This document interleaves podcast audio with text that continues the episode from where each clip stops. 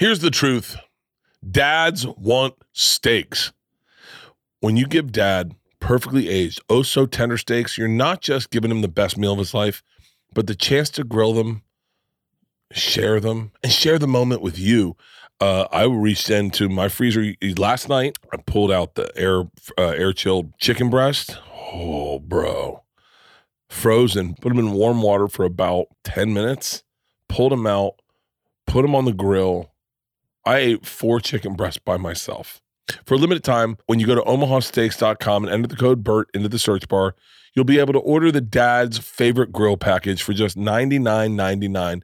Save over 60% on dad's favorite grill pack, and you'll get four bacon wrapped fillets, four premium air chill boneless chicken breasts, and they are tender. Four boneless pork chops, I got them in my freezer. Four gourmet jumbo franks.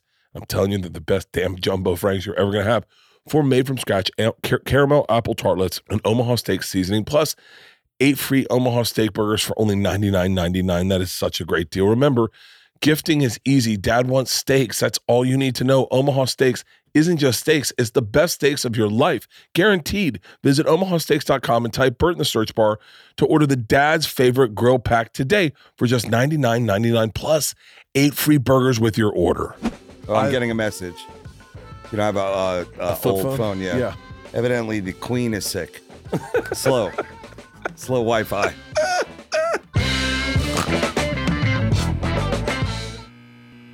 Yeah, of course you can smoke in here. So you got this house, right? Yeah. And um, Oh, here, pull the mic up to you. oh, sorry. Oh, oh, we start. Do we start? Um, I can't. Do you have a a bigger stump? Yeah, we have a better stump. Here, put the stuff closer to you. Oh, thanks. Oh, thank you, buddy. Ah, yes.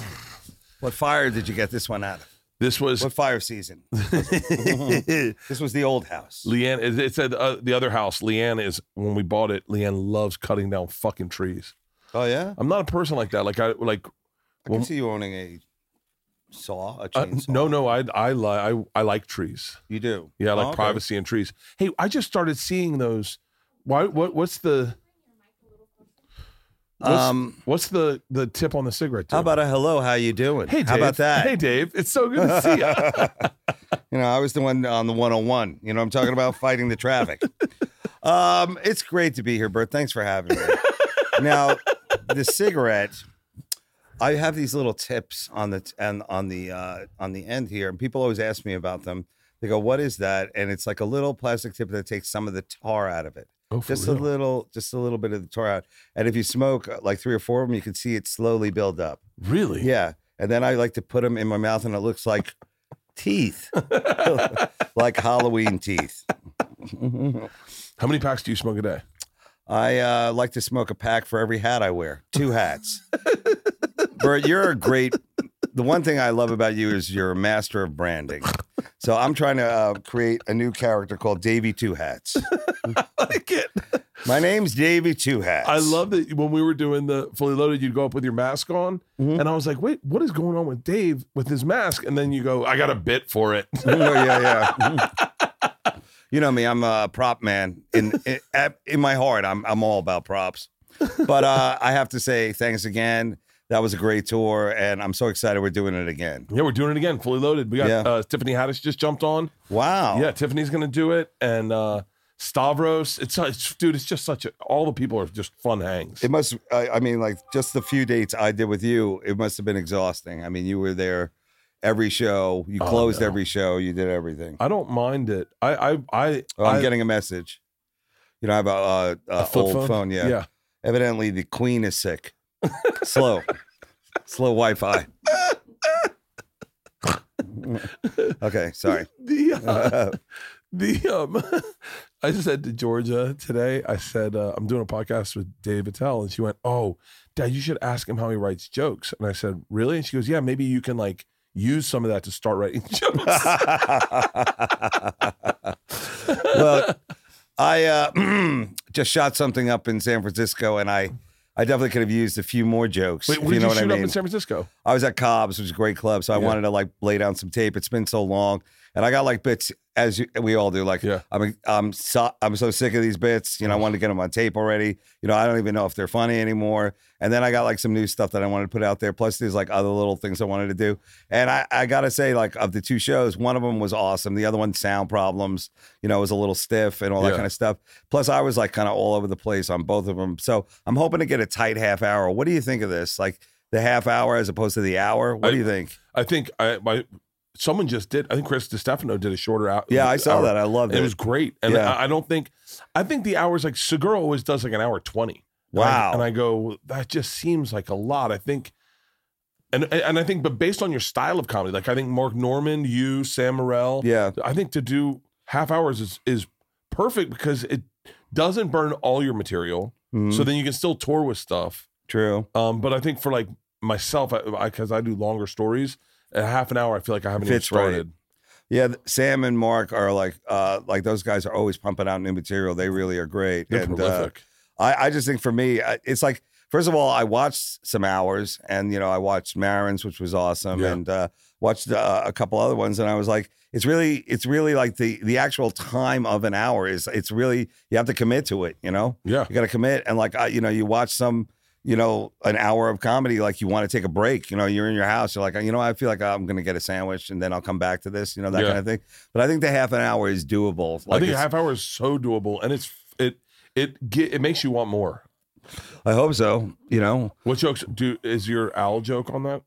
You know what? Uh, I got a couple of different owl jokes. So uh, one of them is, you know, it was also like I was working with uh, Louis Katz and Ian Fidance, and those guys Those tour me all the so time. They're great. both headliners, but they go out on the road with me, and they're bringing up old jokes that like I don't even know how to tell them anymore. You know, and I'm like, uh, duh, but you know, like you know how it is. Like unless you like keep the reps going on the Yeah. joke, it becomes like a whole like just babble. I don't know? remember how jokes start sometimes. really. Like someone will go like, "Hey, tell the joke about uh, Island, the deodorant in the refrigerator," and I go, "Yeah, I, I know the joke, but I don't Mhm. know how to get into it." oh Like, right. Yeah, because everything was always everything's by the time I tell it on the special, everything's so married to the thing before it Mhm. that I go that I don't remember. If I don't remember the if you told me the end of the first joke, I could tell you the beginning of the second joke. But I, I don't know how the joke just starts. Well, with this story too, it's like you know, there's an art to storytelling. I don't know that art, but there is definitely the locking them in, and I've seen you do it, and I've seen you do it uh, in the middle of a windy baseball field, which is not easy. I don't think I don't think Mark Twain ever did that. You know, I don't think Mark Twain ever played played the venues you you played on those tours. So you know, you're really good at that. So don't you know like. Don't think like you know, hey, you know, it's like uh, you know, I need more this or that. It's like you know what you're doing, and uh, you know, let's face it, the crowd comes to see it. You What- know, did you can, can you did you ever think stand up comedy would be where it is today with That's a great question, man. Of uh, in terms of how big it is, uh, uh, that and how how al- almost like how much you have to be like a a producer to be a comedian these days you have to Mhm. be i mean when i started when i started it was just it, i i didn't even know dudes did the road really. I, I i honestly i thought you moved to new york you did stand up out of new york Mhm. and then you just became great and then you could do some corporates or you do a sitcom but i didn't know i didn't know there was like a whole bunch of funny bones yeah, I didn't know about that. And now I look at it and I go, it's gotten so different. It's unrecognizable almost. I I totally agree. That's really uh, you know we could talk about that for um not hours, but at least for this hour. Yeah. uh, but uh, yeah, like comedy is so different from when I started. It's not like just another old man talking, but I never knew it would be so. Um, first of all, it's very relevant, and like I never, I'm not. I haven't been relevant in like 20 years, but I feel like everybody, you know, has a point, and like there's a lot of different, um, you know, uh, ways that comedy kind of intersects now with the the the times we live in, you know, which I guess is good. For Yeah. me, I'm always just about the joke, the funny, and all that. Yeah. But for uh, uh, uh, I guess the audiences now kind of expect that that there's going to be a point to it or like a meaning, and like you know, to me that is that is the tiresome element of it of where like people are always reading too hard into jokes. But in terms of like the business of comedy, like when I started, all I wanted to do was get on the road. I thought that's what being a comic was, being like a road national headliner. Like that was the end game of it. Like the people I kind of looked up to, like Richard Jeni or um, you know, some of these other like just like power headliners were out on the road, like you know, playing you know exotic places like Atlanta. You know, I'm from Long Island, so you know it's like I'm going to be in Atlanta. You know, I'm going to be in Kansas City, Missouri. You know, I was like, Yeah. whoa, dude, I want to get. So that was what I was hoping to do, but the sitcom thing was there also because Seinfeld was big, and um, you know all the all the comics thought that like it's only a matter of time till I get my sitcom, and you realize how special that situation was. The Yeah. The combination of Larry David and Jerry Seinfeld together, and that that doesn't happen all the time, you know. So a lot of these guys like moved out to L.A. and they kind of just basically, you know, uh, spin their wheels. You know what I'm saying? Yeah. But for me, it was always about the road. It was like trying to be like, you know, like Kinnison or somebody like, you know, like just out there, like power act kind of thing. And Yeah. as a club comic, you know, there are always clubs, but there never were as many clubs as there are now.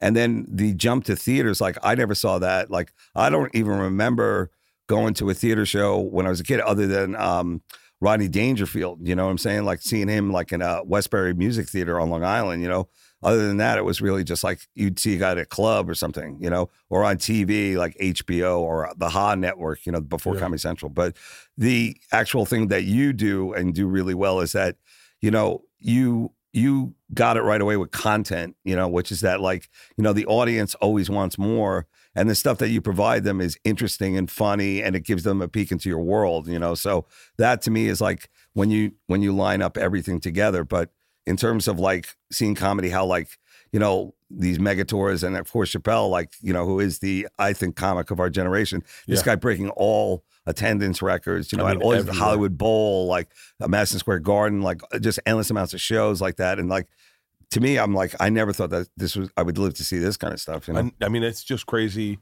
to think, you know, how many comics are doing theaters. When you- when Exactly. you and Lewis and, and you guys Mitch- saved the theater world. That's what I think. Because before that, it was like, oh wow, look who's here, Spyro Gyra, you know, or like some other kind of like, you know, oh the uh, the the Chinese gymnasts are in town. They're Yeah. coming to Tarrytown, New York, you know, that kind of thing. that is crazy to think. Not even that's an actually real thing. That's right. is right? comedy because comedy is super cheap to produce. Exactly. All you need is a mic and a stool, yes, and that's it. And there's so many comics doing theaters that I'm. I remember when I got the offer to do theaters. I remember talking to you about when you were talking. We were talking about theaters, yeah, and I remember being like, I just would rather stay in clubs. I was like, that's it. when I first got the offer. I was like, it doesn't make sense. You you might lose money. You, you, you got a promoter now involved. It, it might- it was so much easier when you just got your door deal. There was Right. no no fear of not making that money back. You just had a door deal. You get eighty percent of the door, 60 percent of the door, and uh and now it's. I mean now arenas. I mean that's yeah. It's an arena. It's it's arenas. It's also like really cool. Um, you know, I still think to this day that like even during the pandemic, people tried it, which is the virtual comedy. Yeah. That didn't work. No. I, I don't think it, that that's the future of it. I think it's the live show it's got to Well, be live. now and always, you know. Yeah. So and uh do you feel comfortable like in an arena? Because that is like a whole different animal. Well, I just took Fitzsimmons with me. Oh, he's great. He's a good friend of mine. to do yeah to do um we were doing something's burning and and uh someone fell out and he we needed someone to to do the arena we do uh tampa savannah and orlando Oh, cool. and so and they were orlando and tampa are like the bigger two of the bigger ones i've ever done Yeah. and i told greg i said you should he, he, he i was like are you free next weekend he was like yeah i go let's go. And it's it's so big in scope of all of it because you realize you are it there is you're a like a pro athlete. Like you, you enter in a different way. They have catering set up for you. You Yeah. have massage therapists if you want them Mhm. the, you have the access to the gym. But i spent extra on this tour and i think we'll have it for fully loaded to have a full production crew there. So i have a crew of like 12 and then a production manager who make a stage put up huge um they ha- i travel with my own um i travel with three semis and then two tour buses and it and you and it, you really feel the difference in intimacy because we have a light package that creates boundaries so Mhm. it puts a roof on it I enough understand. Yeah. and then and then we have two huge screens that are full size body screens in vertical and so I, I greg got off and he was like he was like oh i go it's it feels intimate and it is a big arena but there is an intimacy to it Mhm. especially when you add production and you get the sound dialed in so Yeah. it it really um but I love them. I fucking love them. Cool. Well, you you you look comfortable doing them. You know, it seems like that's your house. So it's great that you do. Like for us, for the club guy getting into the arena, like I've done ones like uh, I think we've all done the um, circle in the round. You Yeah. know, all those different like variations on the on the arena theater. You know, big big uh, big venue Yeah. thing. And uh, I guess my my funny story is that uh, you know doing circle in the round is great if you sell out. Otherwise, like you telling a joke and then you do the punchline to no one, you know, so you got to time it where there's like all these empty seats or there's like one super fan or just weird, weird dude sitting there where it's like, you know, and that's what my mother said. And he's like having a conversation with this one weirdo basically. But uh, I would say that you're, I, you know, like, you know, you know me and you kind of know what, what my weird, weird shit is, is that uh, I like it when it's weird. I like it when it's like, that's why I like when we did the baseball field. I was like, oh, this is my, I love this. You this did- is like weird. It's kind of like, you know, you see in all these like, these like kind of a little, it's a little too chilly. Plus, I don't think they've been out in a while. Kind of Yeah. look to their like little pasty. It's Rochester, right? Wasn't yeah, that it was Rochester. Yeah. So you're like, this is kind of my world. I like it like this. It was This is like- Father's Day. I think Georgia was with us, and Georgia. I was me, Georgia, and Big Jay watching you. And, Oh, yeah? uh, Well, Jay's another like you know. I Oh. think he's he's a one of a kind. You know, he's a that one good. Yeah. and and and Georgia, you were you you were doing you were doing crowd work, but using the backdrop of the city. I don't know Yeah. if you remember it, but there was a community college that was behind us, Right. and you were like, "Oh, looks like someone went to." And Yeah. Georgia turns around, and Jay goes, "Wait, what?" And Georgia goes, "Dad, is he using the city?" And I said, "Yeah." And she goes, "Jay goes." He's and you go, oh, if you didn't like that one, pray to the cross, the glowing cross up on the mountain to the left. and but it was like that was that you're right. That is fun to watch you in a different environment. Yeah. It's almost like it distracts you from your jokes and it allows you to play in the thing. It was it was really it fun. keeps it interesting for me because that's really the whole thing of like doing it like now i've been doing it for like over 30 years is that like it's got to be interesting. That's why i keep changing up these jokes like different punchlines and setups and all that stuff. But at the end of the day like i was i had somebody i go like you know i'm putting some tape down. Can you listen to my old stuff? Because i can't. And it's like i have the same like you know it's like vibrators uh Yeah. what porn uh, strip club you know it's always like the same topics you know and i'm Yeah. like damn i gotta get out there and you know like learn how to sail or something you know? I need something to mix this up. But i would say at the at the end of the day when you do the venue and how well you treat the acts that you bring with you that's like the gold standard. And i'm not just saying it because like i'm in your semi-finished house here and i'm talking to you. I'm saying like i told everybody i go like you know i've been on a bunch of tours you know i've done like uh you know tours on my own and all that different stuff. But what you you go above and beyond to make everyone feel as though they are the headliner and also like to make it fun you know? And i know there was uh there was so many different types of comics on it which i thought was really a great way to like you know get a get a bigger audience you know give a bit of of uh whatever and there were people that i've never seen before so it was great to get a chance to watch them but at the end of the day it was really just about like you know having fun with Bert. And I figured that's when I told you, I go, like, you should have like your own summer Olympics or something, you know, like Yeah. you should do something where you go like from town to town and have challenges, you know. I would And, love, like- I would enjoy that so Yeah, I know you would, I would yeah. love that. So It's for me. It was it's it. I'm when so when we started. It's really Leanne. Uh, Leanne was like, uh, we started to do fully loaded, and she said, um, "Oh, whatever money that we're supposed to get from our my from the door deal, like whatever money we pull in from tickets, yeah. she goes, put that back in the festival.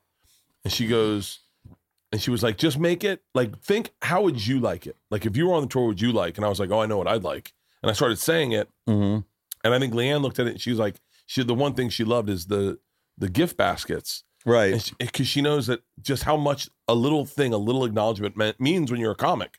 Oh, for sure. It's like the littlest thing means so much. And so so she said, Well then don't worry. We don't need to make money on this festival. We can just uh invest whatever money we're supposed to make, put it back in the festival and make it fun for the comics. And she was like, and she, and she goes, and I think there's goodwill in, you know, when when I started, and this is something that's changed in comedy a lot. Like no one wanted to, everyone wanted to be the funniest comic, and I think it's changed now. Everyone just loves great comics. You know, like everyone. you mean the the uh the comics themselves? the comics. Like I think everyone wanted to be the star, and I think it's changed a little bit in that it's and I think it's because of podcasting. Is that if when you have funny people on your podcast, it helps you. Right. So I think it- uh, like what was it? The tide raises all boats, True. and that was my favorite part. I mean, my favorite part of that whole festival was sitting with Georgia, getting to watch you and Big Jay and fucking Shane Gillis. And I mean, to watch Georgia laugh at Shane Gillis, she's not supposed to like him. right. She is not supposed to like a semi QAnon. All True. right. Yeah.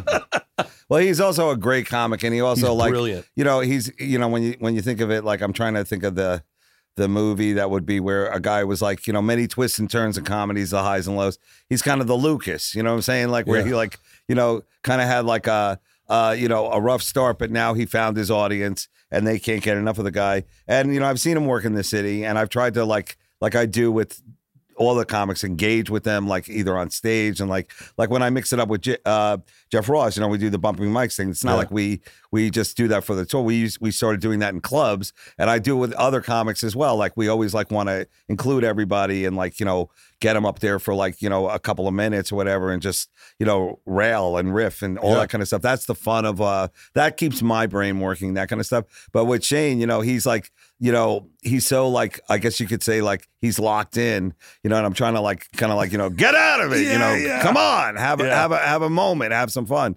But I would say that he's just getting started. There's a lot of guys now that like I think because of the world we live in, where even if the main platforms don't um don't get it, that the audience will bring them to a point where like they'll be undeniable, you know? Yeah. I- So that's like a whole other conversation. But in terms of what you do and these venues and these tours and things like that, it's like remember years ago, like you know, you go to Just for Laughs. You know, it's like, hey, I'm going to be there for ten days. I don't even know how to pack for ten days, and like you know, it's like jugglers and drinking and all that kind of stuff, and they speak a weird language. What's that? And that became like you know the the like festival. Now I'm like, I've been to Skankfest. That was great. Oh. That was great. They you couldn't ask for better crowds. It was Yeah. like these these people waiting in the sun, and if you look at them, you're like, what are they waiting for? You know, it's like it looks like a methadone line, but they're super fans, Yeah. super polite. Even the guy who ran the venue, and that's Jay and Christine. They, you know, that's their thing with Luis Gomez and all, and the whole and the um, Legion of Skank people. They know comedy, they respect it, and almost they respect it a little too much. You know, Yeah. they'll stand for show after show after show. I've never seen anything like that in the heat, waiting online. It was really kind of like, what's up with this? You know, and they're legit comedy fans. they are like That's the super crazy. fan. That did that. When do, when do you think comedy fans showed up? Because like when you, when you when you when I moved to New York, I moved to New York in 1997, I think Mhm. 1998. I don't know. You'd get the odd guy that went to NYU that loved comedy, but you didn't have like comedy fans the way you have comedy fans now. I totally agree with that. Like, I'm trying to think of it because you just kind of activated something by saying that. It's like every show was like like a kind of good show on a Friday where like the lot of couples, there's a bunch of guys drinking, there's some guys who were kicked out of a strip club, now they're there. One guy's So that was to everything. And then, yeah, and then there was that one comedy fan, you know, the guy who like, you know, I've listened to every album that, you know, Robert Klein did, and he would try and engage with you about like, you know, comedy theory and things like that. But other than that, it was definitely more of a party.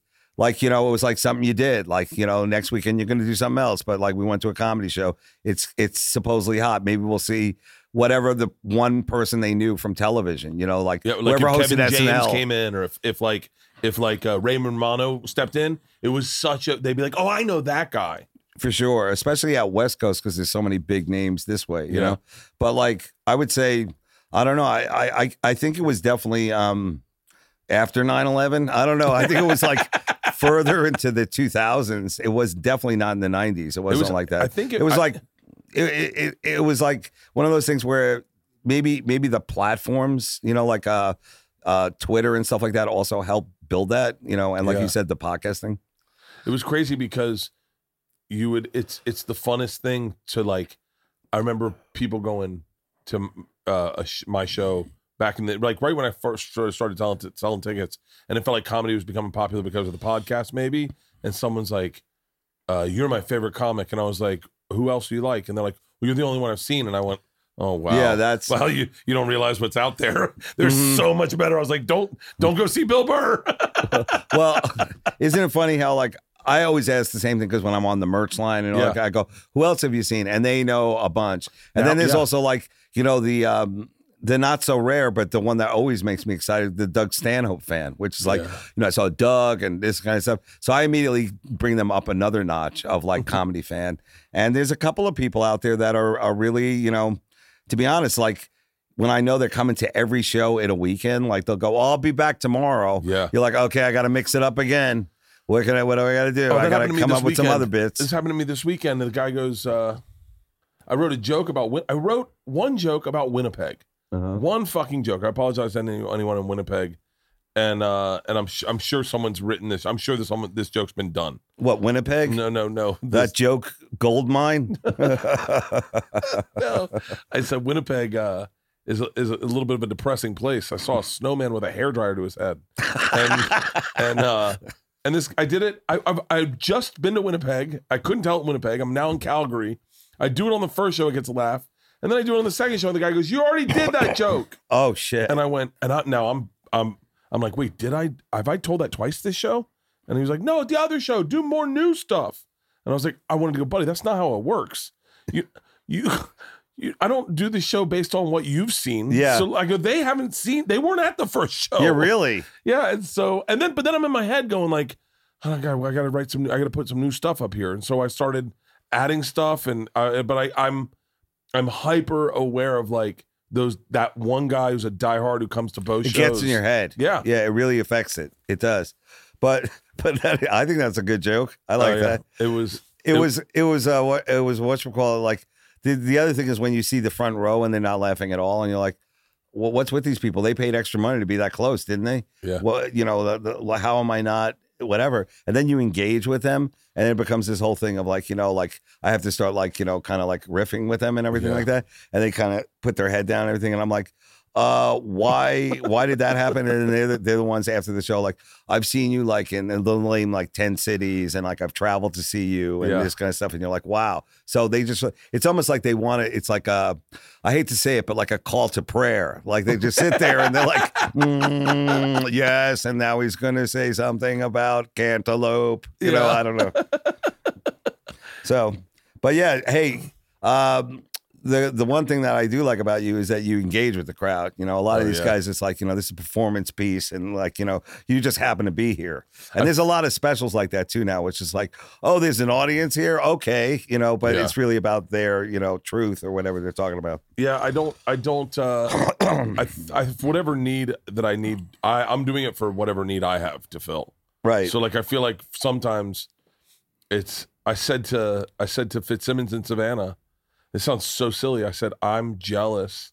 I'm jealous of them because I would love to be with my wife and be excited for my thing and be going to see my thing. Like like I- how much oh, fun you mean you mean like the you you see it from their point of view? I see it from their point of view and I go, I love going to st- I love going to a baseball stadium. I love getting hot dogs. Mhm. I love going to football games. I love all of that. And I, and I feel like and you know when- when you when you start off as a as a football player, I use football as an example. You're a fan of football. You love going to football games. And then one day you're no longer at the football games. You are the football game.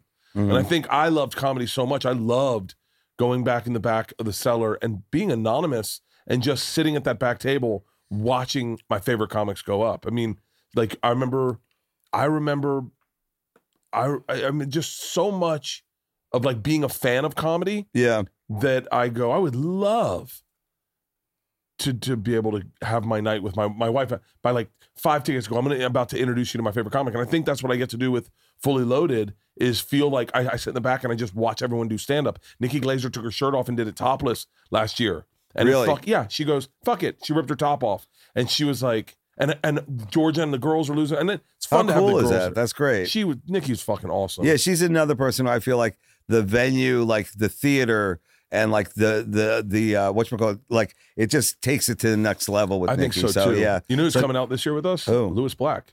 Oh, that's awesome. Yeah, we got See, I toured with Lewis and Mitch Hedberg years and years ago, and like the one person on that tour who really knew how to work a theater was Lewis Black. Yeah. And since that tour, he's been out on the road. You know, he is the he is like uh, when I look to like who tours, it's like Lewis is always out there. You know. Yeah. And um, he was the one guy who like knew how to work a theater because it's so different than a club. It and is. like you know, when you're a joke guy, especially like you're throwing jokes out there and you're hoping to like kind of hear the same wave coming back at you. Yeah. Like it doesn't happen all the time. Sometimes you're just up there, like you know, basically trying to like lock them in and like move forward and all that kind of stuff. For me, you know, that's why the club is so good because it's immediate. You know, Yeah. and uh, I guess that spoils you. But for you, I was going to say, you know, when I when I think of the crowds that come down, especially the Comedy Cellar, like you know, I don't know how long did you live in New York? A year.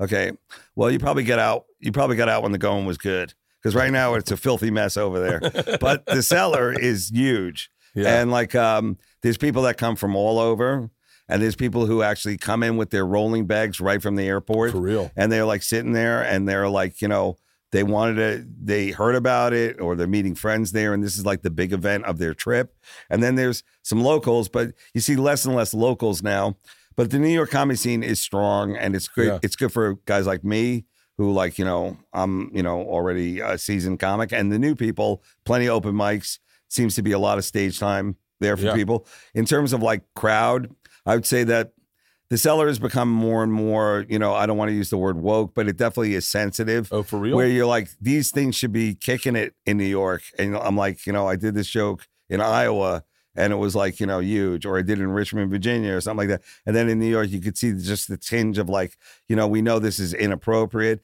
which kind of sucks for me since I play there pretty much every night. I'm not on the road. So I'm Yeah. like, you know, you know, what am I doing here? I get that a lot. I like to go on last. So I'm not like, you know, can I say a cock block on anybody else? I'm not getting in anyone's way. So Yeah. if I totally make it a mess, you know, it's like if there's skid marks, if there's a skid mark on the bed, it's mine. That's what I like to say. You know, it's like, well, how did this happen? Yeah. So I'm the guy who ruins it. You know, that's why I like to go on at the end. It also is really getting harder and harder to follow the new comics. I don't know if you're having this when you do like showcases. Yeah. So it's like it helps me step up the game. Well, you know, I, I was wondering. I was wondering because I, I this is going to sound silly. I'm sure it's good that we have all the construction going on now. I think it adds a sense of uh, you I know think it does. urgency I still get nervous to bomb in front of people. because it's not your crowd. That's Yeah, what it is. Yeah, and so I go. Well, I'll show you how to do it, Bert. when do you want me to meet you in New York? Um, but but it's like how what percentage of st- of new stuff are you trying a night? I would say that you know, although the last month has been trying to get my stuff together, and I, I really, you know, to be honest, like I, I'm super critical, and I really am like, um, I think, but I think I don't, I don't really like anything I do, but I was like, you know, I don't think I did some of these jokes right, and I really feel like they're like my little like children and everything like Yeah. that. So I'm like, I'm at least hoping the jokes look good. The actual special together, like, who knows? It might be all over the place, but the actual like putting them all together, I hope that looks okay for the audience and also just for all the people that are going to be like, it's going to be a lot of editing. I mean, Yeah. even though it's two shows, it always turns into editing and stuff like that. But what I was going to say uh, for you, that like, you know, the the wave of this, them being so excited to see you is one thing. And I've seen Chris Rock work his stuff out there. And this guy really does the homework. I mean, like Chris really goes out when he's about to like go on tour or like he just did that streaming thing, which is Yeah, probably something that a guy like you should do. I, I, I, I'm not as good as Chris. I like I couldn't I couldn't do just one show. Like I- Okay, well- I, like I, I I actually am the exact opposite of Chris. Is that if you uh I I, I can always have a good show, but but I, I think I notice fuck ups in my show that I wouldn't want. Yes. I I, I do four shows. Like I, I That's tape the four best, shows. Yeah, because I want to make sure I have it. See, I wish I had another two. That would have been really good for me, but could only afford uh two instead of four. But tell- tell four me- is the four is the sweet spot. Tell me when you're ready for your next one, and I'll I'll produce it and I'll pay for it. Because I Well- fucking I I- as I'm not even fucking around. I uh we're doing that with Shane Torres. Leanne loves Shane Torres. I love Shane Torres. Shane's great. And I he just saw wanted him to- last night. Yeah, he wanted to do a special, and uh and Leanne was like was like, and it, it- I'm not it, just the way the finances were working out. It didn't seem like Shane was going to own it. And Leanne's like, I ain't letting that happen. She was like, we'll pay for it. And I was like, what? She goes, I'll pay for it. We'll pay for it and let him own it. And I Wow. was like, okay. And so we're making his next week in Brooklyn. Um, uh, at This reminds Room. me of uh, Apple Records. A lot of good intentions. Yeah. Get a good accountant. Father's Day is around the corner, and one thing is for sure dad's got enough ties, tools, baggy tees this year. Give dad fa- the father figure, the mentor, the loved one in your life, the gift of looking good and feeling good with True Classic. Dads come in all shapes and sizes. But if there's one thing these, these guys are good at, It's a great fitting t shirt for everybody. True Classic shirts are ultra soft, fit in the arms and shoulders, just enough room where you need it for the perfect fit and feel every time.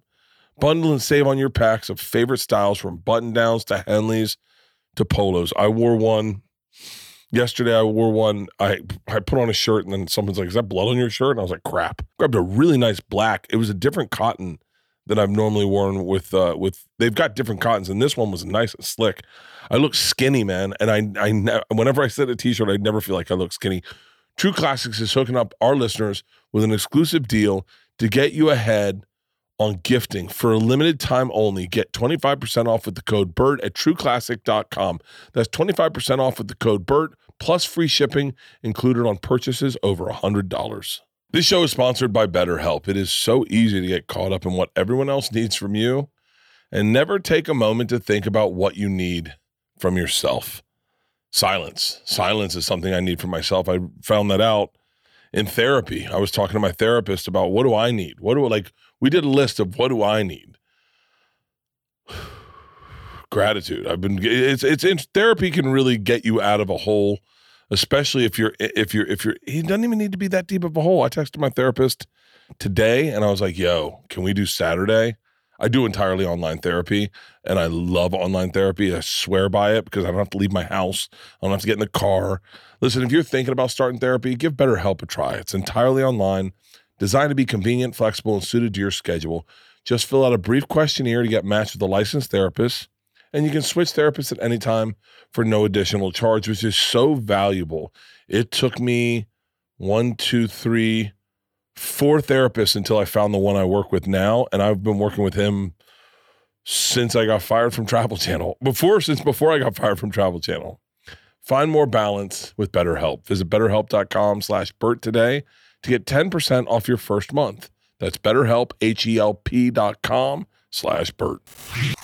When you do the 30 minutes, do you have a do you have a way that are you thinking of what joke next, what joke next, what joke next? Well, you know, with me, it's mostly the wardrobe tells the story. No, I, um, I really don't know. It's like I just, Did I, you know what jokes you wanted to put in this set? Well, I had I had the jokes that I wanted to like. Okay, I'm kind of done telling them, and then you know I don't know if you have the same problem where it's like you know you tell a joke and it's like hey that's funny, and then something happens in the news and now it's like hate speech. You know, it's a manifesto. Yes, yes, it's yes. like you know whatever. Like like why would you even think that when this happened? So you know it's like all my train derailment stuff gone. You know that kind of thing. Like it's like wow, whoa, man. you know it's like there goes ten minutes so I would say since most of your stuff is personal and family, you know, I I, I think that the crowd loves a peek on the inside of the business. Yeah. To me personally, I'm not that good about like, you know, hey, this is what's happening when I'm not on stage, you know, all that kind of stuff. But for you, you've already done that, you know, with the family and everything like that. So keep that coming. The other thing would be like coming up with material, talk to them and go like, you know, it's not easy. It's not easy about coming up with material. A lot Yeah. of you are like, hey, well, just go out and, you know, like whatever, buy a car, tell us about it. And it's it's like a lot more difficult than that. Yeah. So I think that they also would respect that. That like, you know, hey, you know what? I'm always trying to bring new stuff to you guys. Yeah. And- but for the special, and I know the special, we still all consider it special, even though it seems like some people put them out every six months or something like that. It still is like for us, Yeah. like doing HBO was a big deal for me. And like, um, you know, that's what I thought was the end game of comedy, which is like you're an HBO comic, you know, you're like with Carlin and all that kind of stuff. It's like I'm nowhere near any of that stuff. After the one HBO thing I did, I was like, wow, oh man, was that tough. It was not to my crowd. It was like one of those things of like, you know, they just kind of threw you up there and like double teamed you. It was Yeah. like me and Norton, who's a great comic too, Yeah. Jim Norton. And I was like, man, that didn't feel good to me. You know, it's like I thought these were supposed to be like a victory lap. That was almost like an audition for an hour, you know? Yeah. So I would say for you, why don't you just start writing down like um, you know, like the things you want to talk about and then try and ease them into what you're doing already. And then when you do these like 20 minute sets, then you'll be able to see it clear more clearly. Cause listening to a 20 minute set is way better than listening to like an hour, like when I'm on the road. Oh yeah. And I listen to the hours and I'm like, oh my God, how much more time many times do I have to hear that one? And like, you know, this is like just like distraction, you know? Yeah. but don't don't be so hard on yourself. You'll definitely have have a. Uh, I, I mean, you control all all parts of it. So if it's not if it's not where you want it, you'll edit it, and if it's uh, whatever, then you should you know just basically give yourself a break and like try and get it the way you want it before you Yeah. even get there. You know. I feel like I feel like I wish I was better at writing uh shorter jokes because Yeah. I feel I would love I think they I I think they're so valuable. I Mhm. think so pe- so many people these days I look and I I feel like everyone wants to be a long form storyteller and I think Segura and I were, have talked about this there's nothing better than having something getting in and out like just like a stabbing like a like a quick That's what I do. Paper cuts, I Yeah, call it. You know, paper it's like cuts. it's like death by a thousand paper cuts, but it really is exhausting, and it's also they all don't fit together. And I think that the crowd, like you know, the the crowd loves. Oh well, here's something you know, like a third third person kind of story where somebody came up to me and they were like thinking of doing comedy, and like you know, I'm also a. Uh, you know, public speaker or something like that. And I was like being supportive, like you're supposed to be for new comics. And at some point in the conversation, they go like jokes per minute or over. And I said, like, well, I've never heard a crowd go like, you know what? Leaving go like too many jokes. I was laughing too much. And you know, like we're both right because in today's world of comedy, like you can watch a special and laugh five times. Like the rest of it is really about like stories and like things they want to say. Whereas I think we kind of grew up with the idea of like, you know, where are the laughs? You know, Yeah. like and you almost feel like uh, you know, a caveman saying that now, like, but where are the laughs? You Oh, know? and when I did uh when I did Secret Time, I I literally was thinking to myself because I was just so I would watch other specials and I I feel like if you're not I feel like there's not enough people critical of themselves these days.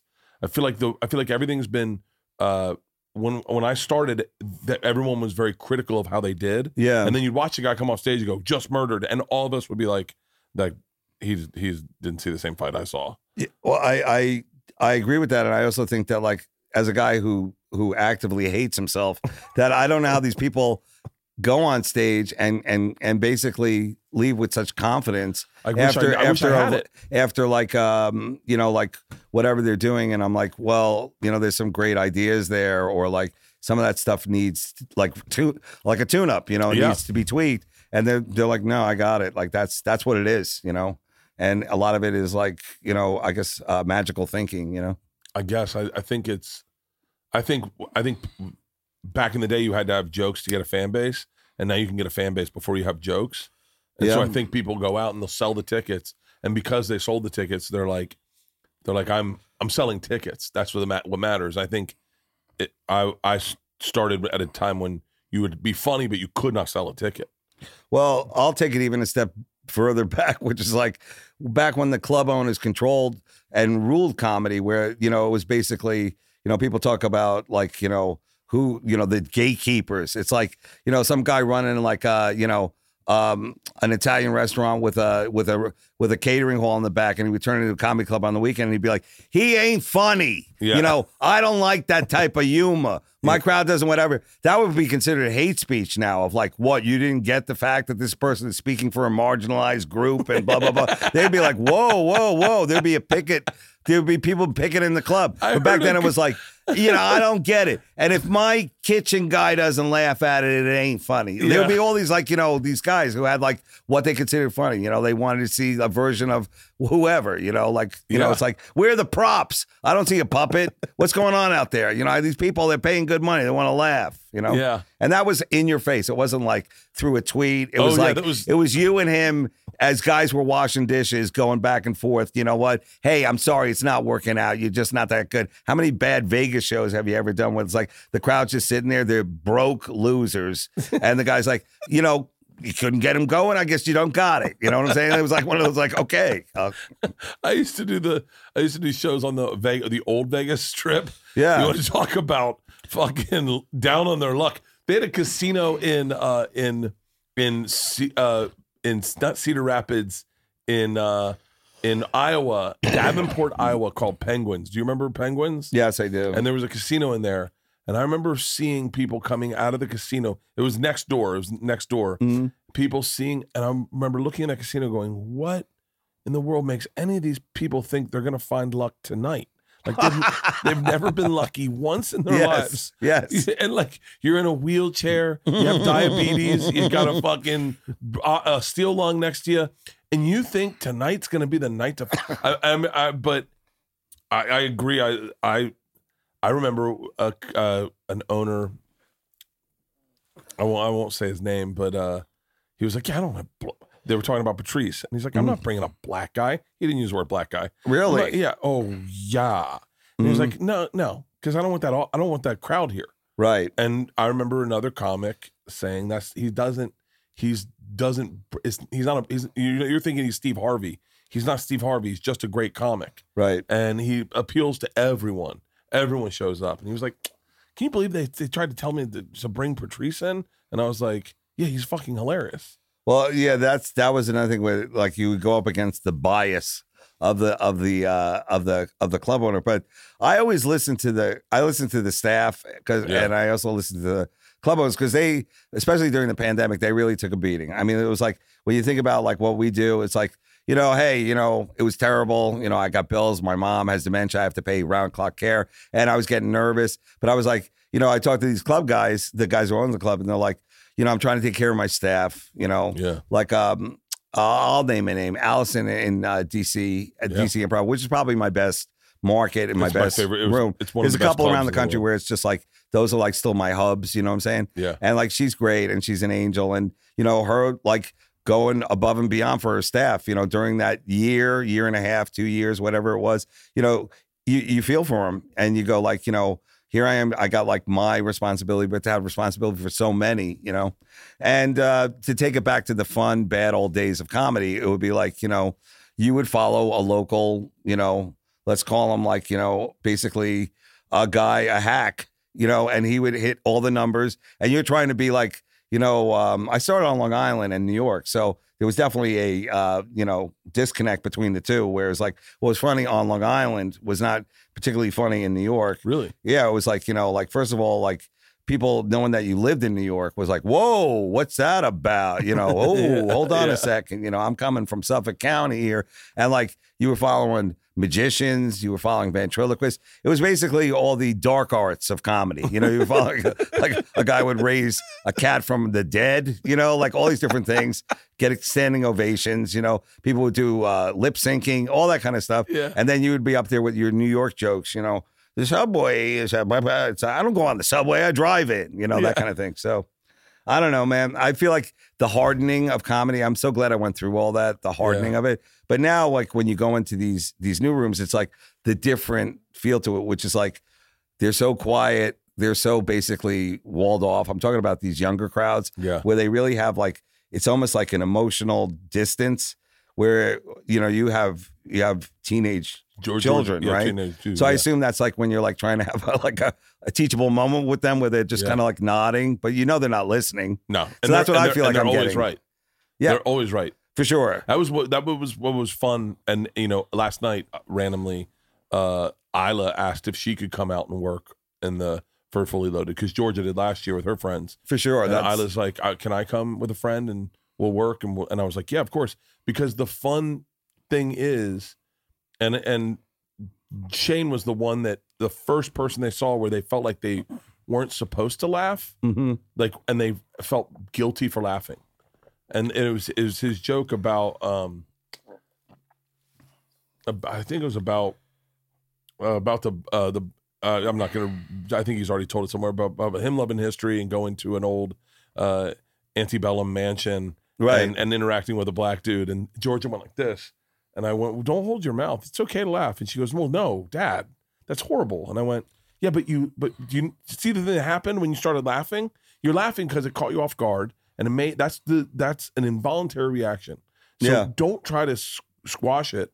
Let it happen. It really, it, re- it really, you know, I, I don't have kids, but I can see how that really would get not only annoying, but almost like this is your business. It- you know, it fucking- like yeah. funny is my business, and if my own kids don't like get it or don't want to, or feel like there's something impeding them from laughing, I, I can see how that would be really, really hurtful. You know what Yeah. I'm saying? Like it really must emotionally touch you. You know? And I and I said, listen, it, it, it- you know, it, Shane won't be for everyone. I'm not saying that you and your girlfriends are going to be big Shane Gillis fans, Mhm. but like you'll find your person that you like, and then and then, and but but I go, but if don't just because society tells you that what Shane's talking about is wrong, don't stop from that laughter. That if you're starting to laugh, let it happen, Right. and then and then you went on and you said, uh, "I like a hairy bush." Mhm. Did that joke? I won't. I won't. Yeah, I wanted it. to do dirty. Yeah. Yeah. Want, And George and her friends fucking ha- howled laughing sure. and watching you, and then she, and then it was really cool because I think she got it. She watched Big Jay, and Big Jay had made a joke about uh, Demi Lovato, Mhm. and and fucking they laughed, and and they were, and by the end I was like, fucking finally, like you, and but I think all those kids are being inundated with this is how like acceptance and and this is how we need to treat each other and this is uh like pronoun like they all have their pronouns everywhere. Mhm. and if you say like we had a friend San, a friend of ours uh sandy was like uh who's chinese and vietnamese and she's like it didn't doesn't I don't, I don't get pronouns. And then their kids light her up and they're like mom mom you can't say that she's like i just don't get them They really are doing that. That's not like just something that, like you know you hear about. Like you actually have to live that life, huh? Yeah. and- Wow. yeah, and imagine like uh, you know, uh, our my friend Sandy grew up in Boston in the 70s. Mhm. She was Chinese, but from Vietnam, a Chinese immigrant from Vietnam in Boston. Yeah. Imagine uh, her life was brutal, and to be explained to by children Mhm. is. But and Sandy's a good person. She'll like listen and have a conversation with her kids. She's Mhm. fucking way better than me. I, mean, I wrote a joke about fucking Elliot Page, and Georgia just went no, and I went. I was like, you don't fucking tell me no, George. I was like, this fucking pays for all. You like, if I want to tell that joke, I'll tell that fucking joke. Well, you know, uh, I, I like that you uh, you're like having this the, these moments with them about like you know what is funny, whatever. But it's also generational. uh, It's like music in a way. If like what they grew up with is what they're gonna like think is, and then when it changes, they're gonna be like, what happened to that and all that kind of stuff. It's But like it's in like terms when of I first this- heard that Perry Farrell sucked a dude's dick. I remember being like, like, so this is my generation. I guess I gotta be cool with that. Yeah, exactly. I'm, I'm like, I'm like, you know, the comedy. Like I was thinking of like old Redd Foxx stuff. Yeah. and how like you know like this is like this is like just for me now i guess you know like all those different things and people always bring up carlin and carlin and carlin and carlin but it's like you know to be honest like the Vegas Carlin, the one that he said, "I'm done with this." I'm because it was, uh, I was like, this guy was like a joke per minute machine. Yeah. he had bits. He was able to do all that kind of stuff. So it's like it's not like he like said, you know, I'm never like a lot of these. I think comics that start out go like, I'm not going to be that kind of guy. I'm going to be this thoughtful. I have stories and I have a point. So, but it's like you do have to kind of learn a little bit of the craft in terms of like you know how to write a joke, how to tell a joke, how to work a crowd. All all those things are kind of like in terms of what we do. That's part of the job, you know. Yeah. And I'm not telling anybody like how to do their thing because that's one thing comedy can never do is like Yeah. you do what you do, buddy. You know, like who, who am I? Look look where I am. I'm Oh. a guy. I'm a guy staying at a Holly Inn Express. All right, so whatever you think you you want to do, do it, and the crowd will tell you yes or no. But I think for the younger kids, they have so many no's in their head right now of like you can't talk about this. And I've seen it where I'm on a roll and I'll like just go like I'm gonna throw more in, you know, getting greedy. Like, Yeah. hey, they're laughing at this, so I'm gonna tag it and tag it and tag it, and then you'll hit the one tag where it's like, you know, and then like you, you know, the uh, Baptist preacher said to the, uh, you know, whatever, and then you'll say the one like ethnicity that they're not allowed to like, you know, talk Yeah. about. They're like, boom, done, over, you Yeah. know, whatever. You feel like their iPads, like they turned it off, like Yeah. it's just like that's it, you know. Yeah. It's So uh, you know that kind of humor is definitely really a toss up now, you know. I think some some of you, some of your most inappropriate jokes Mm. have one made me fall fall off a treadmill one time. Really? Yeah, it was a joke. Uh, it was a joke. It was a joke that you had told, but Yoshi was telling Tom Segura on a Yeah. podcast, Mhm. and I listened to it and I fell off. I think that's the fucking thing that I, I can't understand is that for me, comedy was always about the the shock of it, the surprise, the I didn't see that coming of it, Right. and which is which is what makes the uh, which which I don't understand with with kids not getting that like like when Louis got in trouble for that school shooting joke, Right. and I read it and I laughed out loud, and I went, well, what what, what does it say about me? Like I laughed out loud. I read it and I went, that's a good fucking joke. I I um you know, I have a lot of jokes, of course, that like I'm like, you know, how could I have said that and all that kind of stuff. I I because have I, I, feel bad. Like I hate when the when people leave and they go like, you know, they're they're like for uh, like I hate tossing anybody. I would never toss anybody out of the room. I, either I can handle it or it's a situation where they have to leave. But it's Yeah. not like one of those like somebody you know coughed while I was on. Get them out. Like I'm Yeah. not that that guy. It's like I have the training, like you know, the, especially that Long Island training of like dealing with the crowd. That's that was part of it. But the other the other thing I would say is like, you know, people quote jokes and then they use it to go like, "Can you believe this guy?" and I'll tell this joke, and it's like, you know, people people like use the jokes now as like to pr- to promote their own like you know agenda you know Yeah. like and this guy said this i mean that's wrong. It's like they're using the material to like you know whether they like it or not they're retelling the joke. So uh with stories since like you and jay are like great storytellers i really do think that that like it's hard to quote a story you know? It's like you got to be there and you got to do it. But i've had a million of my jokes you know tweeted and like retold and repurposed and all that kind of stuff. And at the end of the day, like, you know, should I feel good about it? Probably not. I should be being like, you know, well, come see it and really see what it was, you know. And you know, un- unfortunately, you know, I could I could care less about like the web and all that kind of stuff. But Yeah. I really do hate like when people like jack my stuff. You know, it's Yeah. like I want them to hear it the way it was meant to be heard and no other way. Yeah. You know, and I think that's why we all get in trouble is when they take it out of context and they also like kind of put more more of their own agenda on the more of their emphasis on the on the thing that you're not supposed to hear, and you go, no, that's not that's not what I was saying. But you know what you should always say to like, you know, not your daughter, but whatever. It's like, so you have all these things in your head now, all these like different, like, you know, your brain has been fixed now to make it a better world. Are you happy? Are you sitting around laughing your ass off all day long at Yeah. all these, all these like, you know, watered down like ha-has that Yeah, you're allowed yeah. to listen to? It must be hard. You must have to change your underwear from pissing your pants all day long from all these little half little little fun funs that you're allowed to listen to. You We know, watched- these little watched- sillies and tickles. We watched uh, Ace Ventura. Have you seen Ace Ventura? Yeah. So we watched Ace Ventura with the girls over pandemic. Yeah. It's a very different movie when you watch it with like woke children. Mhm. The- they they really take the teeth out of it or put teeth in it where they don't belong. So the visit starts, and then the, at first they go, "Is he like uh, special needs?" And I go, and I go, "What do you mean?" They're like, "Well, I mean, it's Are we allowed to laugh at him? yeah, are we allowed to laugh at him? And I was like, yeah, baby, that's a joke. And they're like, yeah, but I mean, like, is it? He's he's gonna be okay, right? And we're like, oh yeah, yeah, yeah. Like, and I, that never crossed my mind when I watched that. I just started laughing as a kid. The best is at the end when they find out that Ray Finkel is Einhorn. That the remember at the end they find out that the female detective is a dude Uh-huh. and he pulls her skirt down and then turns around and shows her dick and Oh, that yeah. Everyone's That's, hooked up with her, and they're all throwing up. They're all like, oh wow! The girls are just like, What a time Wait, capsule. she's trans, right? And we're like, no, that's not the joke. You're missing the joke. And but like, hey, they got Dan Marino's going.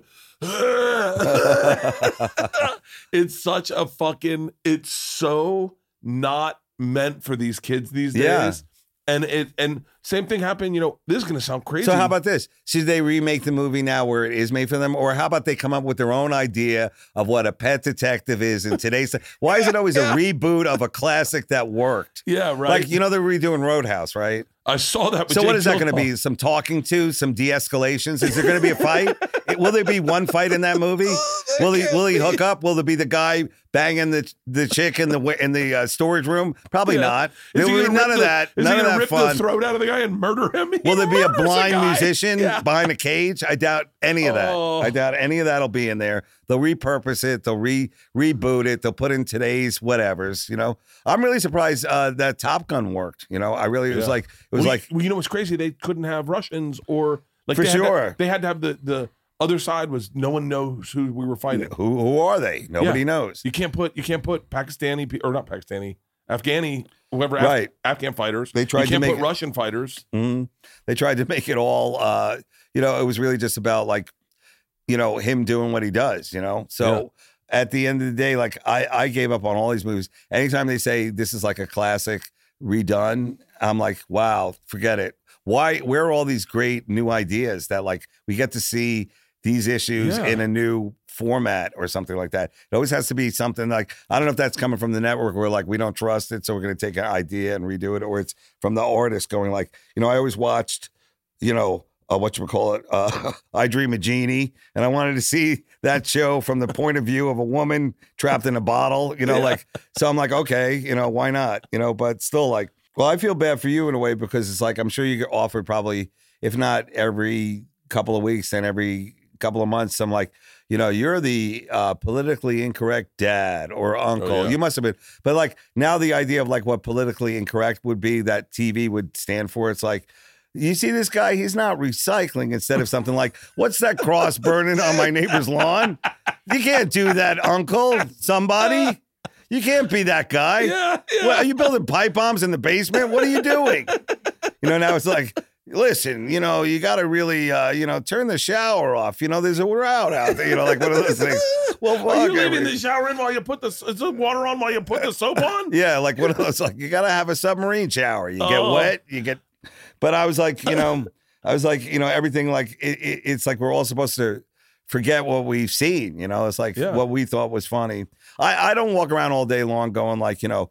Oh, these kids or anything like that. You, you, you, you're raising kids, so it's Yeah. a different story. But I can only imagine just like, and the things that, um, like you see a lot in New York, especially like this entitlement of like, you know, this is me expressing myself, whether it's done, you know, by like, you know, rich kids, like the privileged kids, or just the street people of like, why, what's the matter? I can't blast my music, you know, as I'm like, you know, basically throwing garbage at cars. Like, this is who I am. This is what I do, you know, like this new sense of entitlement is like so weird, you know? It is. I, I don't know. I feel like I, I feel like I I kind of curious about what what Richard Jeni would have said about it. I'm sure he would have had a lot to say about it. I think a lot of those, um, the classic comics, you know, they they probably well, well, Patrice is a great example because Patrice, he's all the- all he the- always had he always took he never took the easy road with any joke. He loved confrontation and he loved to fight. And I think that's what really energized him as a comic. And I think the people like, especially on Tough Crowd, like. He was definitely the guy that who's I would say he was the anchor of that show, you know, like going to him and like seeing him like do his thing, you know. He was it it bums me out sometimes because people go like people say that to me. Man, can you imagine if Pete Patrice alive, was alive? What he'd be saying about this world? Mhm. And then I go, yeah, I'm still alive. I guess I didn't. I guess I didn't live up to what your expectations are.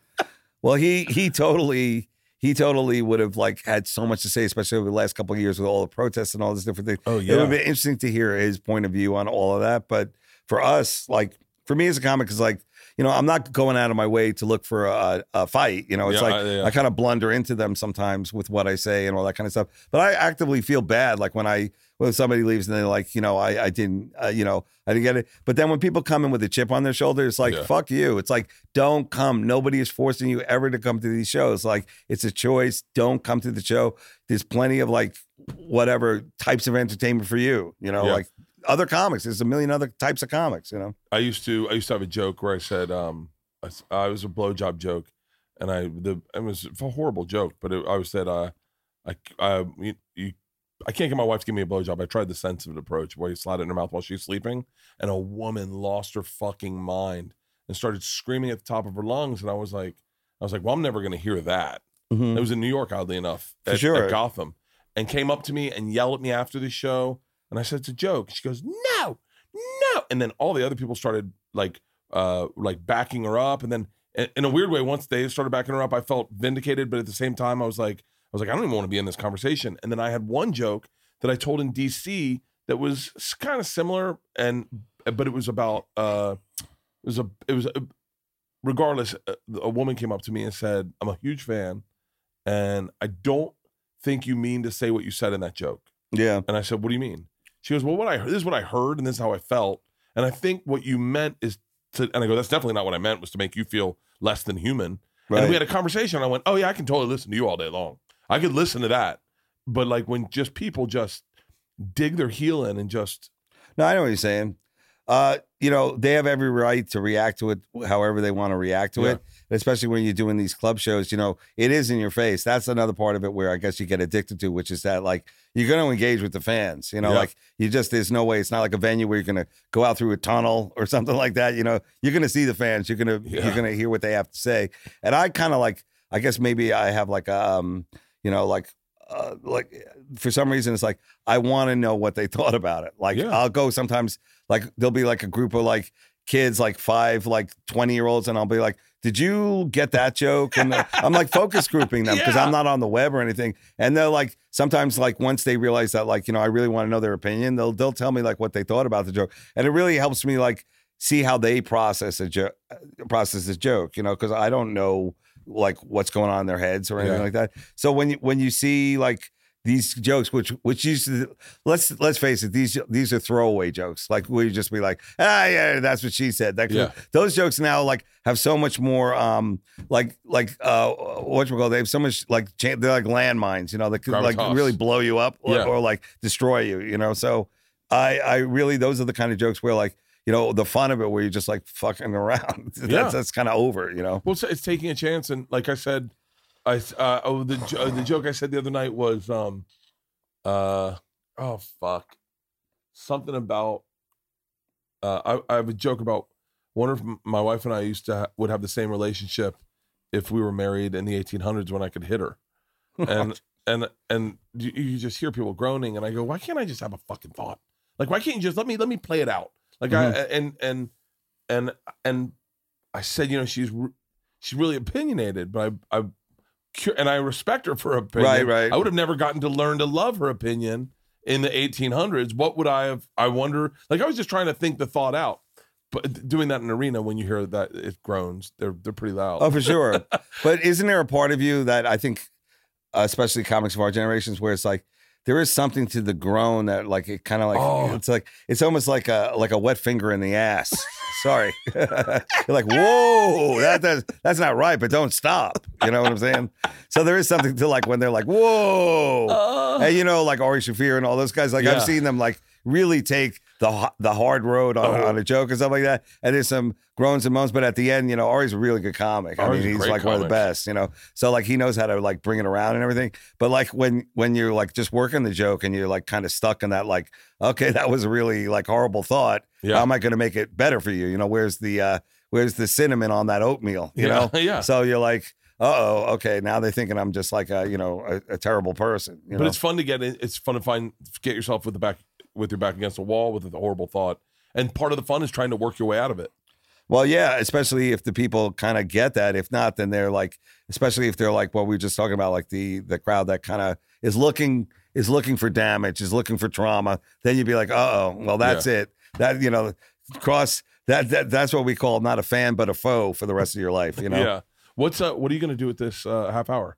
I don't know, man. I really don't know what to do. I'd like to have a conversation with you at some point and go Yeah. like, what do you think of all these different platforms now? I feel like you know, you you know, you're like almost above and beyond everybody in terms of like knowing how to get content out. But I'll go through, you know, I, I think the best thing to do would be edit it, see what it is, Yeah. and then go, where does this go, and where would be a good place for it, and also, um, you know, I think um, since I am coming towards the end of it, of like you know, touring and like you know doing all these different things. It would be good to like, you know, have it as part of uh like maybe other content that I'm thinking about doing and you know, people could like, you know, check it out, clips and all that kind of stuff. But yeah, you know, at the end of the day, I'm gonna want it as a solid, like I'm really thinking like 30, 35 minutes. Really? I really in, really enjoyed watching um Chris's and also Earthquake. And I felt like you know, I'm like, you know, I might have put, I might have put a lot of effort into it, but I still think I'm best tight. You know what I'm saying? Like, yeah. just tight and like uh keeping it, keeping it, keeping it moving. You know. What was um? Can I tell you what I'd love for you to do? I would love. I'd love to hear it. What are you thinking? This is a. I would love for you to, uh, lip sync, in an in a in a A Hitler comedy speech. in a comedy club. lip sync skanks for the memories. oh, that would be interesting, wouldn't it? That would be that would break the internet. Yeah. Like if you if you like, but you know what you could get is I mean, uh, Skanks for the Memories is probably is is hands down my the best hour of comedy ever recorded. I doubt. I, I. That's being too bad. I'll No, walk I'm- out. I'm of here. If you, if you had fin- if you had a finished house with a doorway, I would walk out. if you had stairs instead of that rope ladder we climbed to get up here. yeah, Yeah, no, I'm, that's very nice. Bro. It's- a lot of people bring that album up to me. Everyone loves that. Everyone for us. Uh, so I played. I played uh, when the girls were young. I played. It came on my, just on my phone randomly on Mm. the thing, and LeeAnn. It was like LeeAnn and I. The album I played to see if I could love LeeAnn because I was in comedy. and Yeah. She didn't think I was funny, and I thought I was funny, but I needed to make sure we thought the same people were funny. Oh, that's that's a good test. Yeah, yeah. that's so a I good put you one. in, and she was crying, laughing. And Well, so I- thanks, man. and so I put. I'm not very good with compliments, so I'm, like, I'm not good either. I just I just deflected one. On, I just did a press run Uh-huh. over at iHeartRadio, and someone said something. I was like, and I I totally made myself look like a fucking fool.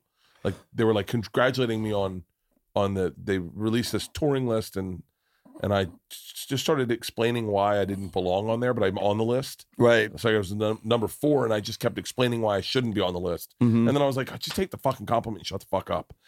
Yeah, well, that's cool that you played it with your lady and stuff like that. Because Yeah. I think even though like I only did one album, I really, really think that, that that's that's what I really loved growing up, and I still think comedy is always best. And the best compliments I've ever gotten were over like guys in Iraq. They're listening to my album, it got Oh, yeah. me through it. I meet them back in the states, or I saw them on the USO tour, and they're like, "Your album was." So, so to me, that that was like, well, I really like. It was like one of those like where you connected and you felt good about it, as opposed to like somebody like a, I saw a clip or I, uh, you know, I saw somebody lip syncing your joke Yeah. on TikTok or something like that. And that's another thing with like, um, you know, TikTok. Let's face it, it's it's a game changer, right? Yeah. It's all that kind of stuff. Humor wise, like you know, it's all you know. If Chaplin was alive, he'd be suing everybody. It's all Yeah. slapstick. Yeah. it's all falling down. It's all I'm opening this door. What's in there? A billion ping pong. It's like all those different kind of jokes that you grew up going like, that's corny. That's Yeah. like you know 1960s. You know that's whatever. That's that's that's not like today's comedy. They like reinvented it re-energized it. So I don't know. I don't know in terms of like you know us being like out of date or anything like that. But I'm like, you guys are not coming up with new stuff. You're just reinventing Yeah. like stuff I've seen already. I would love. I, I, would hate to bring it up too because I'm like No. I kind of saw that like on a you know Smothers Brothers or something. Make how old you are, you know. I would love. I would love a re-recording of Legion of Skanks or uh, of Skanks from Memories. We had talked about. I talked to someone about maybe Stanhope. I think I talked to Stanhope about. Uh, I think he has an album that is that someone else owns, and he can't release it. And he was like, "But it's a great album." And he was like, "I, th- I was thinking about just." He goes, "I'm a better comic now than I was then."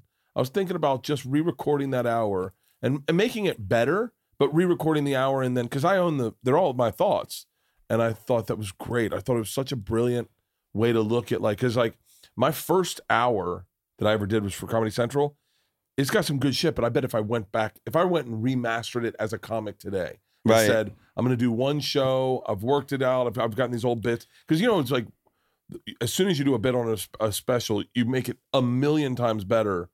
Like Oh, a um, month later, Believe me, oh my god, that is the worst of it all. You know, Oh, I'm so like, I'm hating so- this. It, it's almost like the guys who get to actually the playoffs and they're like, you know, if I just had like, you know, tied my shoes a little bit or like something yeah. like whatever it was, like I know I would have caught that ball. You know, you're always rethinking that. I, I didn't know you did that, but I do that. Oh, Oh, my god, that's terrible. I that's a a, that's a terrible sleep. I have a sure. joke about that's in this new special, um, my new special that is, you know, you know when you get a joke, you go, I, I, uh, when I once I get there, it's good, but in order to get there, I'm- it's a little clumsy, but it's fine because I get there. Once I get there, it gets a good pop. Mhm. Well, I found out how to get there quicker this weekend on that joke, and I'm angry. I'm angry that I just want to edit it out of my special Mhm. and go, let me just let me just use this on the next special because I feel like I'm like frustrated that I got there. I figured it out um two month, three, well, probably four months after I did the special. I figured the fucking joke out. Oh well, and so yeah, right now I'm doing. I've been there as well. oh Uh, my god, And you're going to see that in mine. But the one bit that now that we're talking bits and all that stuff, like your gun bit, you know, like where you're like, I got a gun. Yeah. I was like, that's so cool. I was like, and then your examples were really, really fun. Yeah. And I was like, well, that's cool. Cause usually, you know, the gun thing is like, you know, a gun. And then like the funny thing. And then this whole like guns are bad, you know, Yeah. and this and that. And it's like you have to hammer that in. But you just like told your your thing that Yeah. you did. And like, it was funny all the way through. It always makes me laugh when I think about that. You know, it's Oh, just, thank you. it's really good. Goodr makes $25 active sunglasses that don't slip, don't bounce, and are 100% polarized and only $25. Let me tell you right now. I uh I went fishing uh, with a, an expensive pair of sunglasses. They were polarized and as I leaned over the boat, right off my face. They're too heavy. These are lightweight, and I love how comfortable comfortable they are to wear all day. I have a few pairs, and I rotate them because they're affordable enough that I can keep an extra set in my car, an extra set in my tour bus, an extra set in my travel bag. I kept a set in my golf bag. Didn't know I had go- uh, sunglasses in there. Put them on, dude. They're awesome. I first found Goodr. I've been a fan of Goodr for a long time, but I first found them at a running store. They had them at a running store, and they were like cool sunglasses. We were on tour. I think we were in Seattle. And I've been running with these. When I run outdoors, I only run with Goodr. They're always releasing, releasing new colors and collabs so you can lay low or get wild. If you want to support, show your support for the show, pick up a pair of Goodr. Goodr is giving Bertcast listeners free shipping on your first order. You can go to goodr.com slash Bert and use the code Bert to get free shipping. Goodr offers a 30-day money-back guarantee and 100% satisfaction. Find your pair at goodr.com slash Burton and use the code Bert to get free shipping. We celebrate life's biggest moments with champagne, but everyday achievements deserve to be celebrated too. You know that's my brand. Whether it's just simply closing out your to do list, getting somewhere on time, making it through another day of podcasting, that's reason to celebrate. I, I, I'll tell you right now, I swear to God, someone go get me one of these beers. I want one so bad to celebrate. Next time you accomplish something within your everyday, celebrate it with Miller High Life, the champagne of beers, because that's what living the high life is all about. I'm telling you right now, they're racing to go get it. It won't be here in time by the time this reads over, but I'm celebrating. I had a great day today. I woke up early. I worked out hard. My whole life is designed by, uh, designed by giving myself something to celebrate about. Welcome to High Life. Living the high life make, means you appreciate quality and timeless classics. You believe in the best parts of life are not rare or hard to achieve. You celebrate achievements within your everyday. The champagne of beers, like people, have done for generations. Welcome. Fuck. Doesn't this look goddamn beautiful? I mean, the glass casing, it's got sunshine in a bottle. Welcome to the High Life. Go to millerhighlife.com slash Bert to find Miller High Life near you. Celebrate responsibly. 2023 Miller Brewing Company, Milwaukee, Wisconsin. Wait, I wanted to say something else about uh, bits and things like that. Is that there is? I was just thinking there's a marketing thing for us right now. You know, it is Purim, so we might as well think about ways to market this stuff. Is uh, our material, especially these old jokes, will eventually will eventually be bought by big corporations to use in their like uh you know their uh HR like and we don't want jokes like this and this Yeah, and yeah. this in the office. So it's like if they would pay like if they would pay you a hundred Oh, grand a pop, you'd be like, you know, I wouldn't mind. You can Yeah. use my, you know, little people jokes to say you're not allowed to make fun of them. the that is that's a great by the way immediately i go that's a great that's a great promo video of uh, to, to promote your special Of the HR company. Yeah, just going just going uh, just having like a a, a group of uh, people in a business meeting in a Uh-huh. corporate room and then they go all right so just so we're clear this is the language trying to avoid this is Dave Attell's new special. It's Yeah, on yeah. YouTube right now. You can go get it if you want. Uh, here you and go. anybody Check who's it out. laughed is Yeah. fired. Like just Yeah, get them out. anyone out. who laughs, you're fired. Get out of here. I, Uh, my, my, I, I've become like as I gotten gotten older, I've become better. I'm better comic. I wouldn't say I'm. I'm like. Oh, you're you're way better. I'm. I'm. I feel like the old. The old, like, especially all those different jokes. I'm embarrassed now, like when I'm talking about any of Oh, that stuff, like vibrators and oh my you know, god! I, going I, down I and all. quoted, that. I and I do those you in, things to I quoted you in Amsterdam. Oh I said, yeah, this is a. We walked into a um, uh, we walked into a a sex a sex shop, uh-huh. and I what was the what is the you know, strap on we gotta dildo. pretend you gotta pretend like you, you'd never been there. Oh, wow, what's that? Yeah. Yeah. And then you go and then you go out and you kick a midget and you, go, you grow a tail. I go, this is the kind of club. I mean, like it, it for me, it's quotable Mm. stuff Mhm. uh, that I think is like it it it's the best man. I that Skanks for the Memories is uh, just. I mean, all the stuff we, we do- what's crazy is when you say you're a better comic today. I agree. When I watched you in Vegas, when I watched you at, at Fully Loaded, that was amazing. But when I saw you in Vegas, Mhm. I don't think I've I've laughed that hard in my life. I quote that I quoted that parrot joke to my dad, the parrot now joke to my dad this morning. My dad's a lawyer, and I I told my dad, and he was like, "For real? How does he come up with this stuff? You should ask him. How does he? I go, Dad. I have a lot of downtime, so I think that that's uh But I, I, you're, you've always been like really good to me. But I would say that like the jokes I used to do and the jokes I'm trying to do now, like I'm trying to be more adult and all that kind of stuff. And I understand like what, like I left off a bunch of stuff that I'm like, that's just stuff you do to your crowd live. Like you just don't do it. And then like when I was like on the second show, I did like all the vibrator, all that oral bits that I do basically to kill time on Yeah. stage. And I was like, I might as well get them on tape just for like to have them. So maybe it'll fit, maybe it won't, but it's it definitely is like so different from like years ago where it was just like, you know, of course, you know, I think Dice set the bar pretty high in terms of Yeah. like, you know, like, you know, the guy, the guy, I hate to say it, but the guy like, you know, gargling a man's balls, like that's his thing. And what are they orphans? And that always makes me laugh. I could care less if we were like, you know, in the future, like on Mars in the colony up there, like Yeah. that would always make me laugh. The uh, what are they orphans? Like they always bought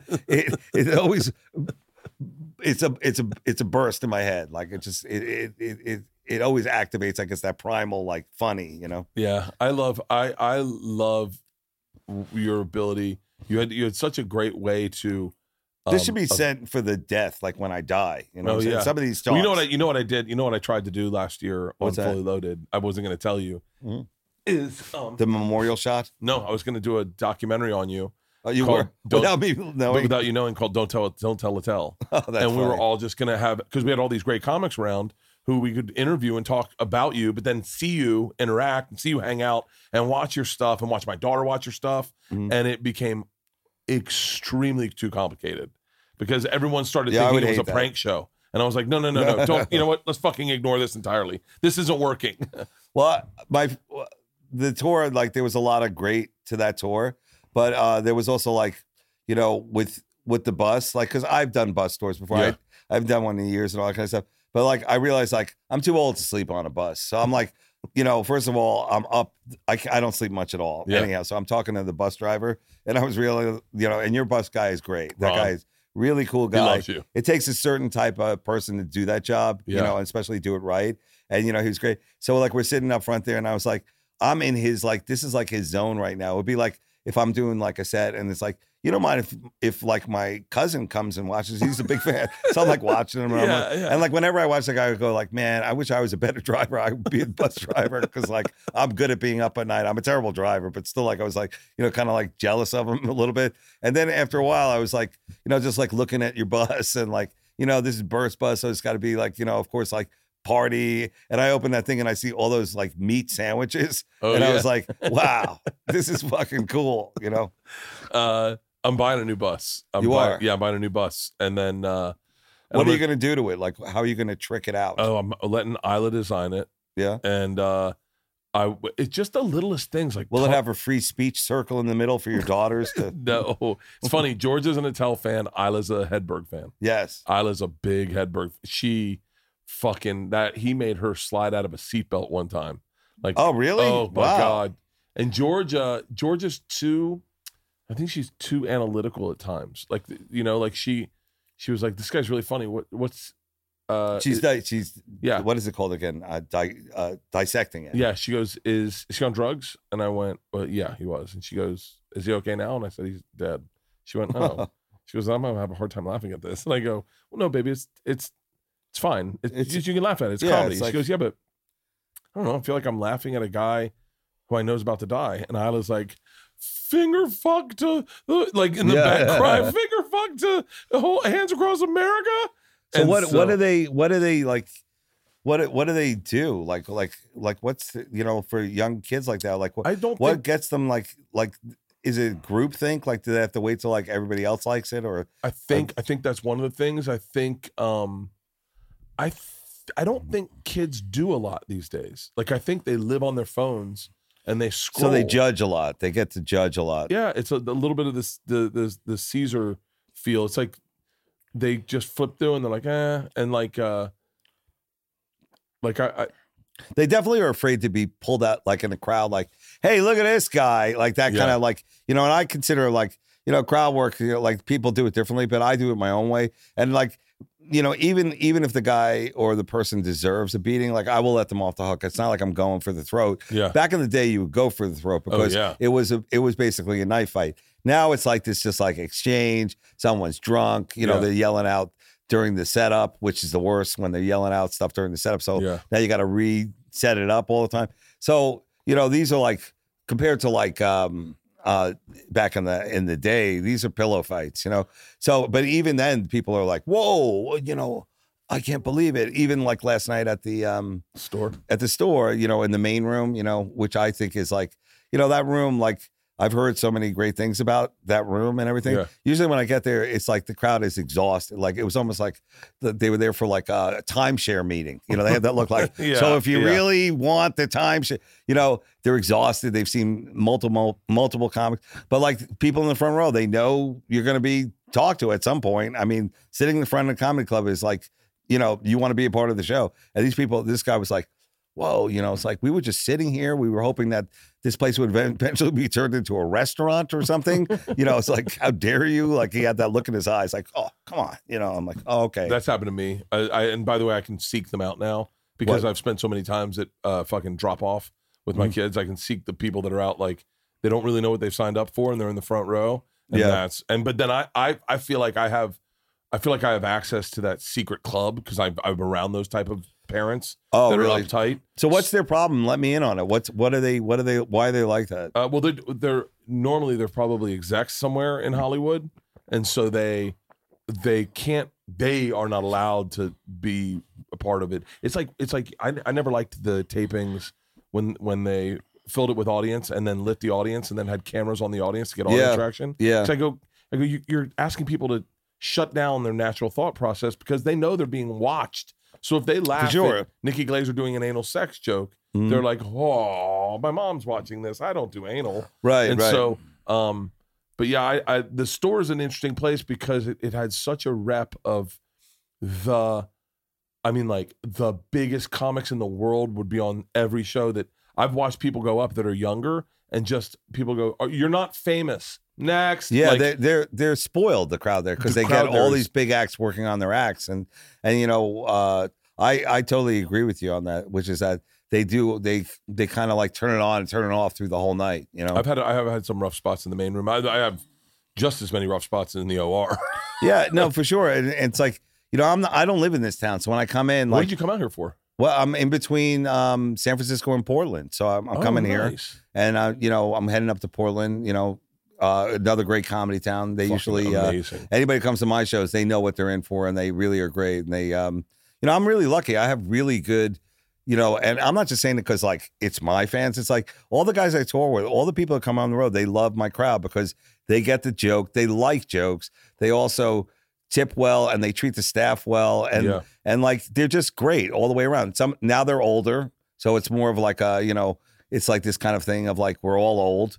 But uh, even the new ones that come in, they get it right away. That like you're gonna hear a lot of jokes, and like it's gonna be, you know, it, it, it's gonna be that kind of an experience, and you might be a part of it as well. So I'm very lucky to have that crowd. And anybody who tours with me, I mean, like they they you know that's like the best compliment you can ever get is like I love your crowd. oh you know? your crowd your crowd i would love and I loved your crowd too. Like touring with you was like I was I was like you know these people like I I was like I hope I'm fun enough for them. You know I was like you know what's what am I gonna do?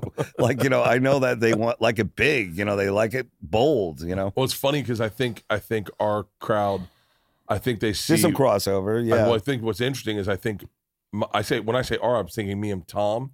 Me and Tom's because we pretty much share an audience. Oddly enough, it's getting less and less like that. The Uh-huh. bigger we get, it's really kind of bizarre. Like we went to NASCAR, and I got re- I got recognized maybe uh maybe 500 times Mhm. and T- and Tom was like anonymous, and I was like, wow, my my fans are NASCAR fans, and Tom, I would always think we share fans, but what I think for the most part when we did that fully loaded, I think it's fun when they see you because I think they I think part of them it's like going like uh like when you eat a dish and then you're like, wow, I didn't what's that taste?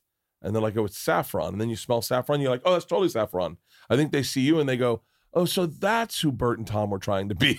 Ah, I and they got go, they go, oh, I get it. Like, because they're You guys are your you- own You were, thing. su- well, you were such a heavy. You know, you're talking about in the beginning when you're trying to learn how to do comedy. I think the ma- way majority of people learned was by watching someone and then going, how would that guy do it? Mhm. And then emulating them until they can figure out their own voice.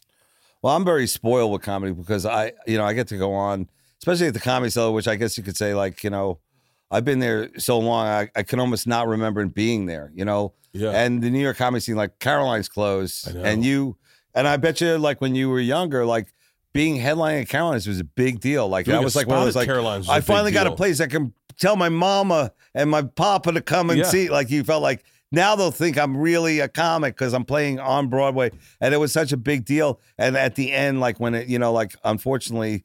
It, you know, the club closed. You were like, that is the end of an era. I always played the same week, the Christmas between Christmas and New Year's, and it was like this thing, and like the staff and everybody would get pumped for these crowds that would come in, and some of them were great. Some of them were like tourists, you know, like just tourists coming right, right, uh, you know, like they staying at the embassy suites down the block Yeah. and they saw like a you know a sign or something but like it was always fun either way that like that was my end of the year i was like okay i do caroline's i'm in my i get to sleep in my own bed and then there's new year's and then it start again like whatever the new year will hold for me Yeah. but now like without that it's kind of like that was a real touchstone for me and i think um you know a lot of comics felt the same way that like caroline's was definitely one of those pinnacles that you're like hey i got to play caroline's you know so i, I was very lucky that i got to play there as often as i did I never played. I didn't play there a lot, but the times I did play there, uh, were like. I mean, that's where I first saw Richard Jeni. Mhm. Um, and then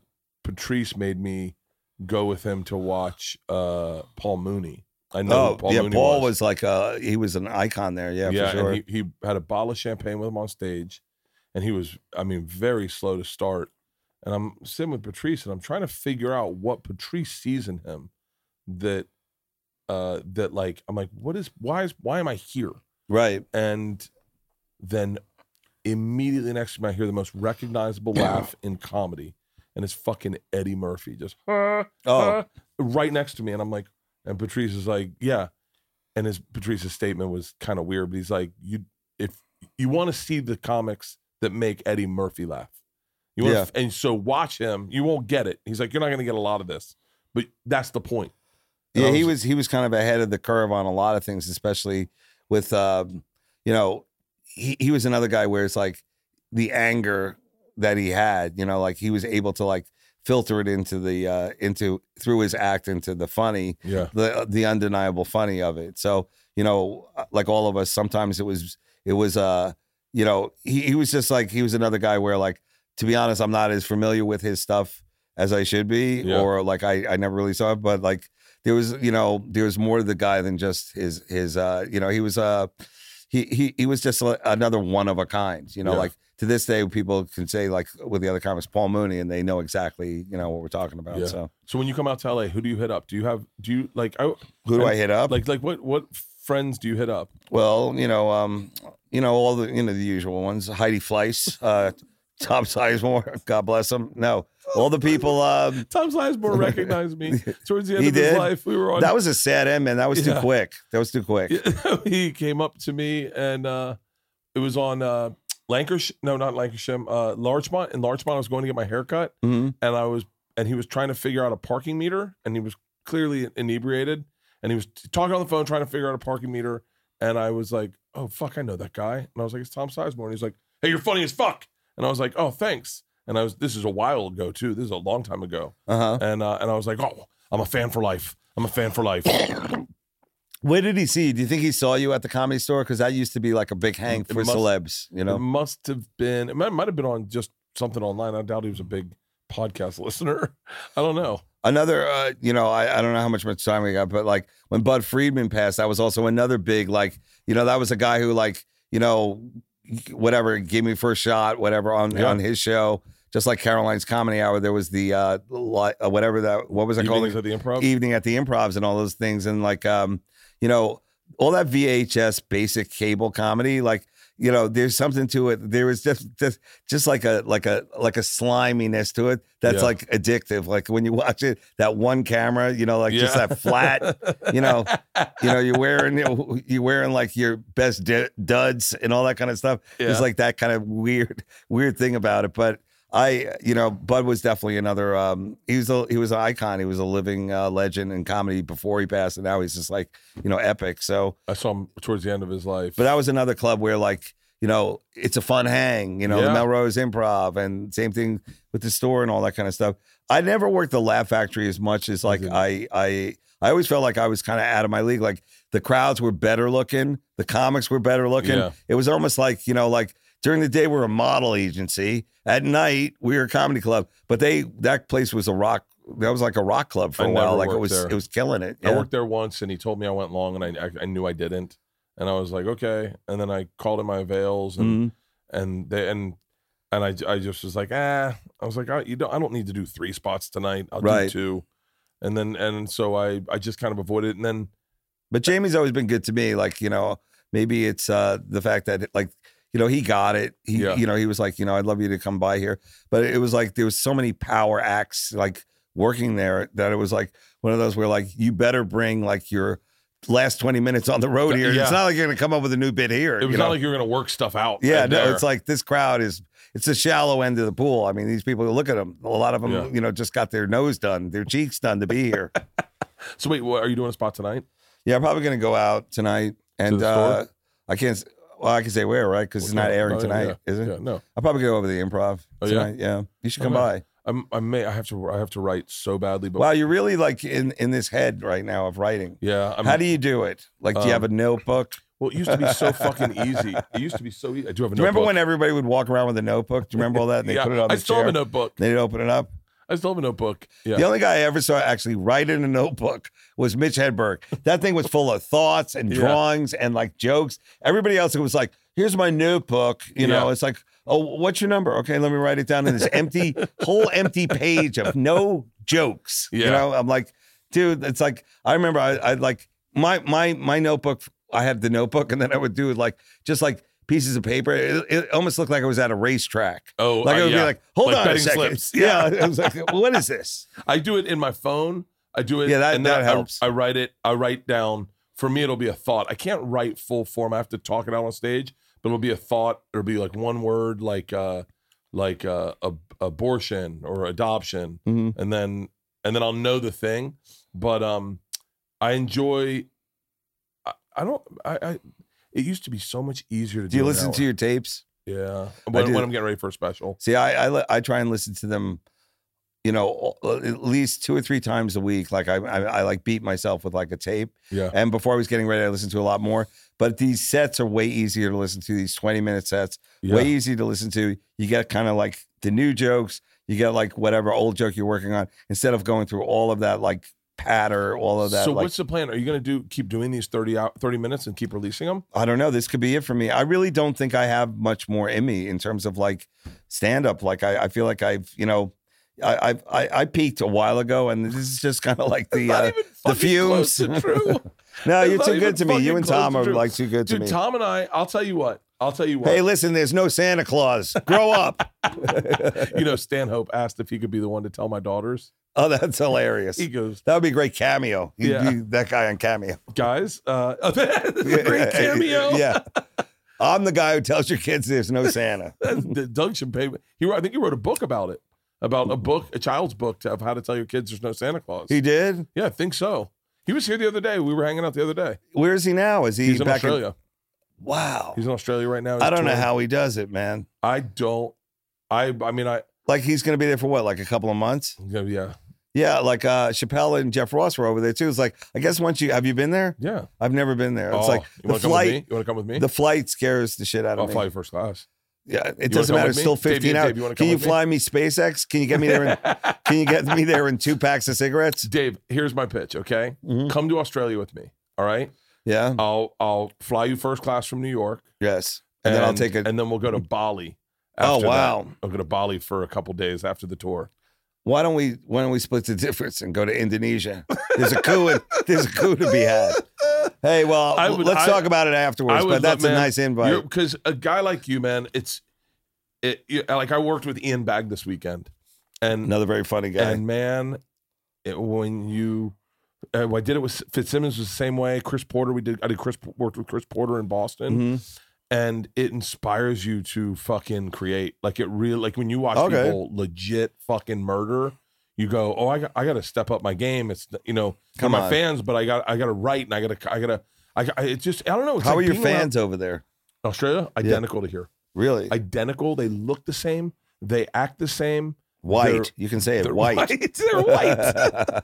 I got so fucked up in Australia last time. so you should go with another guy who drinks. I don't drink anymore. I'd be such a like I think- a, no. a dead weight. I don't. And I'd be like, thing. come Here's on, the- let's go to the Olivia Newton-John Memorial. And you'd be like, I'm drunk, dude. No. I don't want to go. Dave. Here's the thing about drinking is like I never understood this. I don't care if you drink. I just want to drink. Yeah, no, that's okay. It's like my wife doesn't drink. It doesn't affect our doesn't. relationship. How about these kids now? Like, so what do they do? They vape? What do they, They do? vape. They Yeah. vape. Uh, White claws. Yeah. White claws. have, the I have jokes fucking- on all these things, whether they're funny or not. Vaping White claws, and I think, I think they all. I think they are they all eat mushrooms. Oh, yeah. Mushrooms has had a huge resurgence. I know. I know. You know they sell. You know Coke's legal in Vancouver now. well, in Portland, they give it to you at the airport. Portland, they give you a syringe and go, go out there and be somebody. Two grams of pharmaceutical grade cocaine Yeah. in fucking Vancouver. Wow. You can get it at a dispensary. How how weird is that? I would, I make like I don't really do coke anymore. Like I, mm-hmm. I, I just it's just But you would do it up there, right? I'd have to. You yeah, think just for I'd the have to. experience of it. And do they do it like you know, you know, cokeheads? So they probably wait to go home or to be with friends and do it. I bet you they're doing it on the door on oh, the way out. Oh, Yeah, on the way out. me again, me again. well, you can only buy two grams, Yeah, and then you can buy black tar heroin there. I think I, that was someone. To, someone told me that, and I was like, "That's got to be fucking insane." And you know what's really suffering in that town? What? The whale watching cruises. They're not drawing the numbers they used to. I remember you go to Vancouver, it's like, what can you do around here? Well, you can get on a boat and like there's a whale thing and Yeah. like there's maybe see a whale. And now it's like there's a full tilt drug market going on there. Wait, what would you do for that plane flight? Do you would you need to smoke on it? I think you'd have to put me like in a ventilator in, in the storage area Yeah. like awaken me when I okay, came how out. about this? Let's find See, out. I can't leave the country till well, my mom has dementia, Oh, so I right. always have to be within like one flight. That's too far a flight for it. Yeah. I've been offered to go to Europe a million times. I've been offered to go to Australia a million times, but like right now, it's I have to stay domestic. But that is something that like I'd also like to go. You know, when I used to do the USO tours, like I would go to the Middle East. Like, you know, I was going there for the troops, but now there's actual shows like in Jordan, all these different things. Really? So it'll be interesting to see how I would play in these markets, you know, Oh, to these different people. murder, murder. think I Dave, would? I, I, Someone man, would get murdered. Uh, I know that. I would love to have your act. I would love. Dude, at the end of the day, like you go to Australia, something like that, you got to be there for how long? Three weeks, two weeks? Two weeks. Yeah, I weeks, figured, yeah. right? Three weeks. Yeah. Now, do you ever play New Zealand as well? Yeah, so I'm doing Auckland, and then doing two shows in another show in uh, in somewhere in New Zealand, and then What's that like? What's the Auckland show Same. like? They're the fucking exact. They're podcast fans. They're They like are. people there. They listen to the podcast. And What, well, what else can they do? They're so far away. Like, Yeah. whenever I see them at the cellar, at the comedy cellar, like two New Zealand people come in, I go, you know, like, thank you. Like, you know, I didn't, I thought, Yeah. uh, you know, it's almost mythical. Oh, it's that place. beautiful over there. It's so. It is? Oh my god, it's fucking gorgeous. New Zealand is New Zealand's like Australia, except it doesn't have any of the animals that kill you. Oh, yeah. Australia's got so many deadly fucking animals, like, and every sign's written in English and in German because Germans don't have any predators. They've, they don't have any predators around them. oh, you mean uh, the animals and stuff? Yeah, and no predatory animals whatsoever in Germany. So Germans live this bliss, carefree life where they just walk into the woods and jump into a lake and nothing could ever kill them. They never there's no snakes, there's no nothing. So when Okay. they go to Australia, they die at like 10 times any other nationality. Wow. The Germans die like crazy. So because they go, Oh, look at this water hole. We jump in, huh? And then a crocodile grabs them and fucking takes them to their cove and Oh, rests with their body. Yeah, well, that's uh, that's what side of Australia is that? That's the uh, what would it be? Because that's on the on the the east side, northeast is where all the crocodiles are, okay. and then I'm, I'm sure there's some probably. And you've done elsewhere. through the whole like you've been through the whole continent. over I've there. been I've been all over Australia, and I'm going this year. I'm going to a place called Exmouth, Mhm. where um I don't I'm not doing a show there, but I maybe I should. It's a really small place, but it's fucking gorgeous. There's I'd this- love to go. It's just like Yeah. right now at this Yeah. point, I don't know if I can, but that flight is intimidating. And I know there's comics now that like, you know, they private jet it, but it doesn't matter how you do it. It's a long, long flight. And like then you have to go through customs, and I'm like, I'm looking at like maybe a day and a half away from a cigarette again, you know. So that that to me is like, wow. Hey, have you, know? tried the Zyns? That's what the kids are using. Is it like the chewable? Or No, the- it's the little white pouch that all the kids use Zyns. well, no, I haven't and zinned it yet, but uh, I still haven't found anything that equals the. Uh, I'm sure J- Doug will back me up on this with the, you know, because he's like a master of cold turkey, where he's like, I lock myself in a trailer Yeah. and I'm just gonna write a book and not smoke a cigarette. And I'm like, wow, that's pretty pretty intense that you could do that. And on the road, it's really hard to find a place not only to smoke but also to sit down and smoke because uh, you know they removed all benches and stuff like that because of the you know terrible Oh, uh, yeah. situation we have street on the streets now. You know, people camped out and everything Yeah. like that. So I thought You know- say COVID. no, no, no. COVID, COVID, COVID was like whatever. I'm heading to Portland, so like smoking on the street. You know, it's basically smoking just a cigarette. Yeah. They know you're from out of town. Like it's like, why are you not smoking opium? You do know, you, something. you, when you go into a hotel room, do you smoke in hotel rooms? no, I never do that. Really? I, I guess I'm like too much of a rule follower. But I remember the hotels where we could smoke, and like Vegas, like I know they're trying to make some smokeless hotels. I'm like, that's part of the experience of Vegas. You're supposed to go there and like be able to like do stuff. You yeah, know? smoke a cigar indoors. What, Yeah. Wait, what does? Do you remember? Uh, do you remember when you could smoke on planes? I think I was like the last, like like the last flight of that or something like that. Yeah. And they already had everyone in the back. in the back 1997 1995 Mhm. we flew to europe and my buddy Wicho was like i'll get a i'm gonna get a smoking seat Yeah, so i can have some cigarettes have a drink have a cigarette and it was intense, right? so intense yeah, the fucking he had to sneak back up to regular and find a seat in regular it's He like a wall of I it. can't fucking deal. It so much smoke. Well, I'll just say this as a taxpayer and a smoker that these airports, especially that when they took the one little smoking area, like in Vegas, they have that glass booth Yeah. where you get to see it's almost like an exhibit of people chain smoking. I was like, there was no reason why they should have done that. Like, we're the ones paying for these airports. They Yeah. should have made it a little bit easier for us to smoke in an airport. I can understand the hotels, I can understand the hospitals, all these different places. Yeah. But that was the one thing I was like, you know, it, you know, I get it. This is like the one bad habit everyone's allowed to like jump in on, but it's Yeah. still like they, you know, uh, uh, California is a good example where like you're paying 10 times the amount of what a cigarette pack costs. Same thing like Really? with New York, you know, 15 bucks a pack. Whereas, um, you know, you played the South, Yeah. you know, you go down to like whatever, Huntsville, Alabama. It's like, you know, I'm sorry, these are eight bucks a pack. Can you afford that? Yeah, I can. Give me two cartons. You know, this is like great. You, I know? tried to get Georgia to start smoking, my oldest. you did. She was vaping, and I said, I don't like the vape. I go, I'd rather you smoke a cigarette. Enjoy a cigarette. Cigarettes are No, fun they've been told fuck. it's terrible. And yeah, she goes, "I'm bad for you." I go, "You think the vape is good for you?" The vape is. I have that joke where vape is killing kids. You know, Yeah, and um, you know, to be honest, like uh, I never got people gave me those Juuls and everything like that, and I'm like, so how do you charge this? They go, you got to put it in your computer. I'm like, this is the most unfun experience ever. You know, it's like a zip drive of There's- breath. You know, I miss cigarettes. I, I woke up the other day in uh in uh, Cal- Calgary, and I've never wanted. You know, Segura just started smoking. So did Rogan. he he smoked smoking cigarettes. Yeah, before he goes on stage, he'll have a cigarette. Wow, because he was Yeah. he was like, I mean, he's, He's always with the very weed. anti-cigarette. Yeah, dude, that's that's Well, crazy. it's so nicotine. Like, there's this huge movement that nicotine is really good for you. It staves off uh, um, It? Parkinson's. it does. Uh, dude, it's really good for you. I can't believe it. yeah, nicotine's really good for you.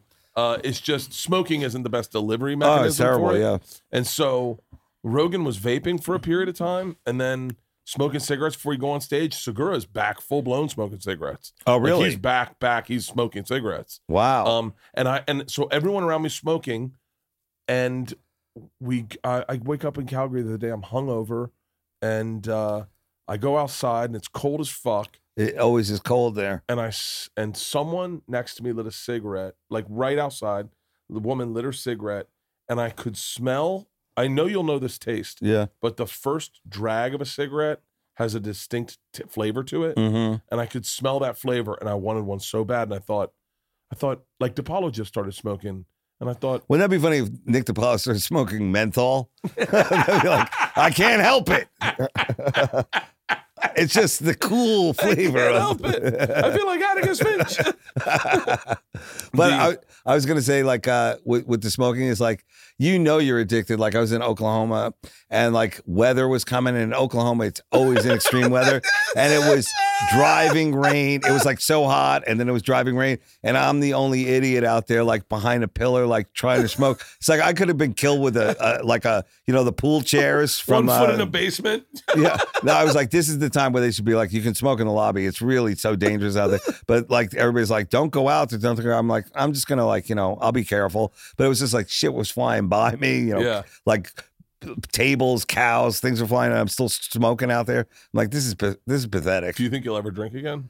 Probably towards the end of my life, I probably will. No, because like there's times when I do think about it. Then there's other times where I'm like, I'm so glad like that's not part of like what I do anymore. It's like, Yeah. you know, to be honest, um, the Why, se- why did you drink? Like, cause why did I? Yeah, like, I grew up was- on Long Island and we all drank, and Yeah. like you know, I, I would say that like that was a cultural thing there where like we were all drinkers, you know, yeah, and this was before like pot was as available, you know, that was illegal. So when you did smoke pot, you knew that was like you're gonna get trouble. yeah. But now I think kids have so many other drug choices and so many other like ways to uh you know i guess you know get high without holding it in your hand. yeah but but the point is like uh they're out drinking and like you know i know money's a big deal with these kids like now with you know loans and all that kind of stuff but i've never seen more kids go out and drink and drink you know expensive it's not like you know i'm just having a couple of beers like they're drinking high end top shelf stuff Yeah, and they're doing drugs, you know, and they're they're they're partying the way everybody always parties in their twenties, but yet they're always crying about money. And I'm like, well, you're you're out there like the rest of us. You're spending money you shouldn't be. So Yeah. you know, whatever. That's an old man talking. But for for for your own information, it's like you know there is something about a whiskey on a cold day. You know that's There's- pretty cool. You know, there's a lot. Okay, so so when you eh, the day you decide to start drinking, just let us know and we'll put a dream team together. that'd be great. Get Mark Normand. He's a big whiskey guy. Yeah, what's his? He likes whiskey, and He Sam whiskey. drinks too. Mark J- Shane Gillis is a big Bud Light guy. Of uh, course, Ari's, Ari's been a, a big booze bag lately. really. Yeah, he loves. He just loves. I mean, Beware the thin drunk. Yeah, That's what we used to say. really. no, I don't know. I guess I got no. No worries coming to me. You know, the guy's thin and he's a drunk. Yeah. Watch out. Um, but uh, but yeah, that's uh, I always I always try to wonder like why I drink when I when I quit drinking. I remember myself. I go, oh, I remember this guy. Uh-huh. Like this guy's a different guy. well, It's you like know, when you shave your beard and you see your face, you go, well, I haven't seen you in forever. oh, that's fun. Yeah. Vulnerability, fucking holy shit.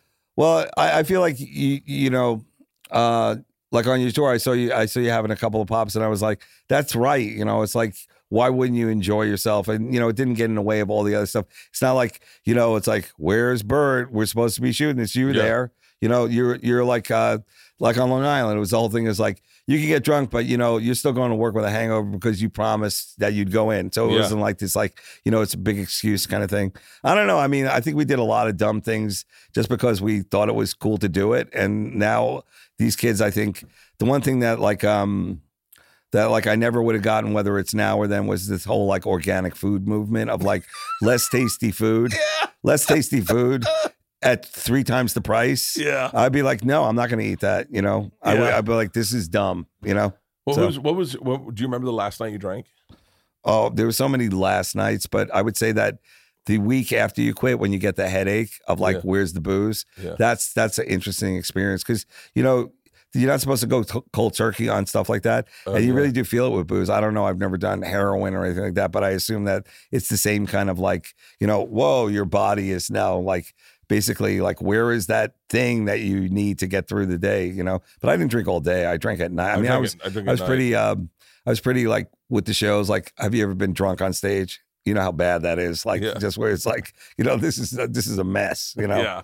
So, I bur- I got drunk on stage one time. I got drunk before I got on stage, and then on stage I got drunk, and it didn't go well. And Burr, who's now been sober for a very long time, yeah. He said I got off and he was giggling, and he goes, "There's a reason they don't let you drink and drive. Yeah. your your your timing's off." For sure. and I was like, "Oh yeah, that's a good point." Yeah, I I Bill's uh, another guy who I think uh we all owe him a lot of credit because he always takes the, uh, you know, like he he, you know, like there's a lot of guys that put their face in the storm, Yeah. you know, and take the heat, Oh, and he's definitely one of those guys who makes it a lot. Doing his Patrice benefit, you, have you done it? I'm sure you, you've never done No, it. I've never done it. Wow, man, you should definitely do that. I think he keeps it for the guys that you know. Like I knew Patrice, They- but I was all younger than you guys. Well, I, I can't say that I was, you know, I was more of a fan than a friend of Patrice. So at the end of the day, like every time you do it, you're like, you know, it's cool to be around the people who knew him. yeah. But I think that they have so many different type of acts, and they always like, you know, I've been there. I've been there times where it was like, you know. Uh, Pete Davidson, who is it was like a huge fan and, and a, really cool. He's also a really good comic. I mean, Pete Pete's really great. deserves more credit. Pete's great, and he's look. He look. I saw him. I saw him two weekends ago. yeah, He looks phenomenal. Like he looks like I know Pete's gone through some stuff. sure. He looks awesome. His energy was fucking great. He was the Mhm. happiest I've seen him in forever. I was like, I was like, whatever he, I'll take whatever he's on. right. Well, Pete, And, Pete- and I'm sure, I'm sure it's just not drugs and alcohol. Sure he's just sober. But like when you when you when I would do those benefits and they'd have all these like big guest drop bys, I was like, that's so cool that like these guys came down to support Patrice's family and everything. Like that. But you would be awesome there because that crowd that that, comes for it, when people come up to me, they go, "I saw you at the Patrice benefit." They are super fans. They Yeah. love it. You know, Yeah, that would be great. Yeah, Bill's a, Bill's Bill's great been doing that now for de- it, it's got to be more than uh, ten years now. I think. I think it's actually coming up on the fifteenth anniversary, whatever it is, whatever. He's been dead for 15 fucking years. It can't be that long, but it's definitely a long road where Bill has done that. And, and like, you know, if if it wasn't for him, you know, like the, the, that's how things stay stay active and stay hot, you know. Yeah. Well, uh, I'll let you get out of here. I don't. I don't want to. I'll hold you forever, Dave. oh Um, no, it's it's always great seeing you, and I hope to be asked back when the house is finished. Yeah. well, I'll have you on the. I'll have you on the. there was three show. guys downstairs who wanted me to help them put up a drywall. Yeah. You're the only reason I know uh, Gilbert Gottfried. Oh, really? Yeah, because I. I That mean, was one of our yeah. We did, and I almost burned that house down making. Uh, do you remember that, Rachel? I made fish and. Oh, that was terrible. uh, yeah, Yeah. and and but Gilbert only did it because you were doing it. Oh, really? because he didn't know me and he came he got there early and he goes uh and and i i don't know what was going on with him like physically like physically if he was sick or not but he was like it was, it was funny the second the camera went, turned on he was fucking alive For And then- sure. and then when it was off he was just very like very meek is the right way to say it like very I'd like, say spectrum, but yeah, you can use meek. and he goes he goes i uh i don't know who you are and i was like oh i i'm a big fan and he was like no i I'm here because of Dave. And I went, Oh, cool. Well, I'm excited to have you, Gilbert. And so I got to hang out with him because of you. So thank well, you. Gilbert was a big deal for me as a kid, Oh, and yeah. also when I got to like get to know him and his family, and you know, me and Jeff, uh, Jeff Ross, you know, like we kind of like he kind of was in our fold, and Jeff is super. You know, Jeff is a great. To the to his family, Dara and the kids and everything like that, and like uh, Jeff's memorial for Gilbert was hilarious. Really? I mean, Jeff is really good at that stuff. Like Yeah. his his it was like seeing the rabbi let, crying with tears and like just like this really sad situation. Jeff is like he's a, he really is like the best of the best when it comes to that kind He of stuff. He really is. And Jeff Jeff was the first guy to really kind of like connect older comics with younger For comics. sure. I And it- remember that like whatever I, whatever happened to the Friars Club. I really don't know. I keep walking past it in New York and like it's kind of open. I think it is open now. It's beautiful in there. By How the do you way, get how do you get in? You, um, I, I, I, I really, uh, it used to be where you like another friar would have to like, uh, you know, put your name forward and you have to go through like an intricate, you know, like whatever vetting. But I Yeah. assume now it's just like one of those where you just give them your, you know, like you walk in, sign, sign a couple of things. But no, I'm sure they still have I'm like texting Jeff. I want to be in the I want to be in the Friars Club. Oh, he would. They, they would love you. And, would love And that. it's also like a really great place, just like how they set it up. I don't know what the, about the one out here. I think the one out here is way bigger Oh, than the one in New York because everybody moved this way. Yeah, and so oh, it's crazy. I would love to be in the Friars. I got to I got to text yeah, Jeff tell today. tell Jeff. Jeff was uh he if, if he's not the head friar, he might he might be the abbot by now Yeah. because he really has like uh you know he he revitalized that whole group and like he really it, it was like way overdue too. Like Jeff was he was definitely right to like connect with these guys and he's, He's- friends he's with them the as well. It's not like he's you know it's like he's friends with them. But the Gilbert thing that I always thought was funny is like you know there's a lot of different Gilberts, but the Gilbert that we all know at the end, you know, like we do these long, incredibly drawn out, dirty jokes. Like, Yeah. you know, there's sometimes like where I'm just like, like whatever. I'm I'm I'm going. To, I'm getting ready for for something, and I'll just start doing one of his jokes, and it's just like you know you can like really do it like you start it, you take a shower, you're still telling the joke, Yeah, you come yeah. back out and it's all filthy. Yeah. And you're like, man, that was just so much fun. I miss him. I'd love to see that live. If you can, check out his his impression of the Dice Man. I believe it's from the 90s or whatever. It's hilarious. Really? It's just like Gilbert old old like Gilbert at like I guess you could say like his prime and he's on some TV show and he's doing the Dice Man and he totally overdoes it and it's just like this gibberish craziness, but it always makes me laugh. So his, he, there was Gilbert was like I was very lucky to get to to know him and I was there when he when he passed away and everything like that. But um the funny thing about Gilbert was that when he did your show, Yeah. you know, he loved being on TV. He loved he was kind of like the opposite of me. Like I'm like, you know, I don't really want to be that known and like movies. I could care. Gilbert loved the attention. He Yeah. loved show business and he liked the whole thing. You know, you wouldn't know that but when you talk to him, so quiet and kind of like Yeah. introverted. But like there were things that really activated him, and like you could just tell by like his act, like he loved like celebrity scandals and stuff like that. Yeah. All those different things. Like it really would like his eyes would light up. He would love to talk about that stuff. Yeah, he was great. I that that uh God, I guess one day I'll be the dead comic, huh?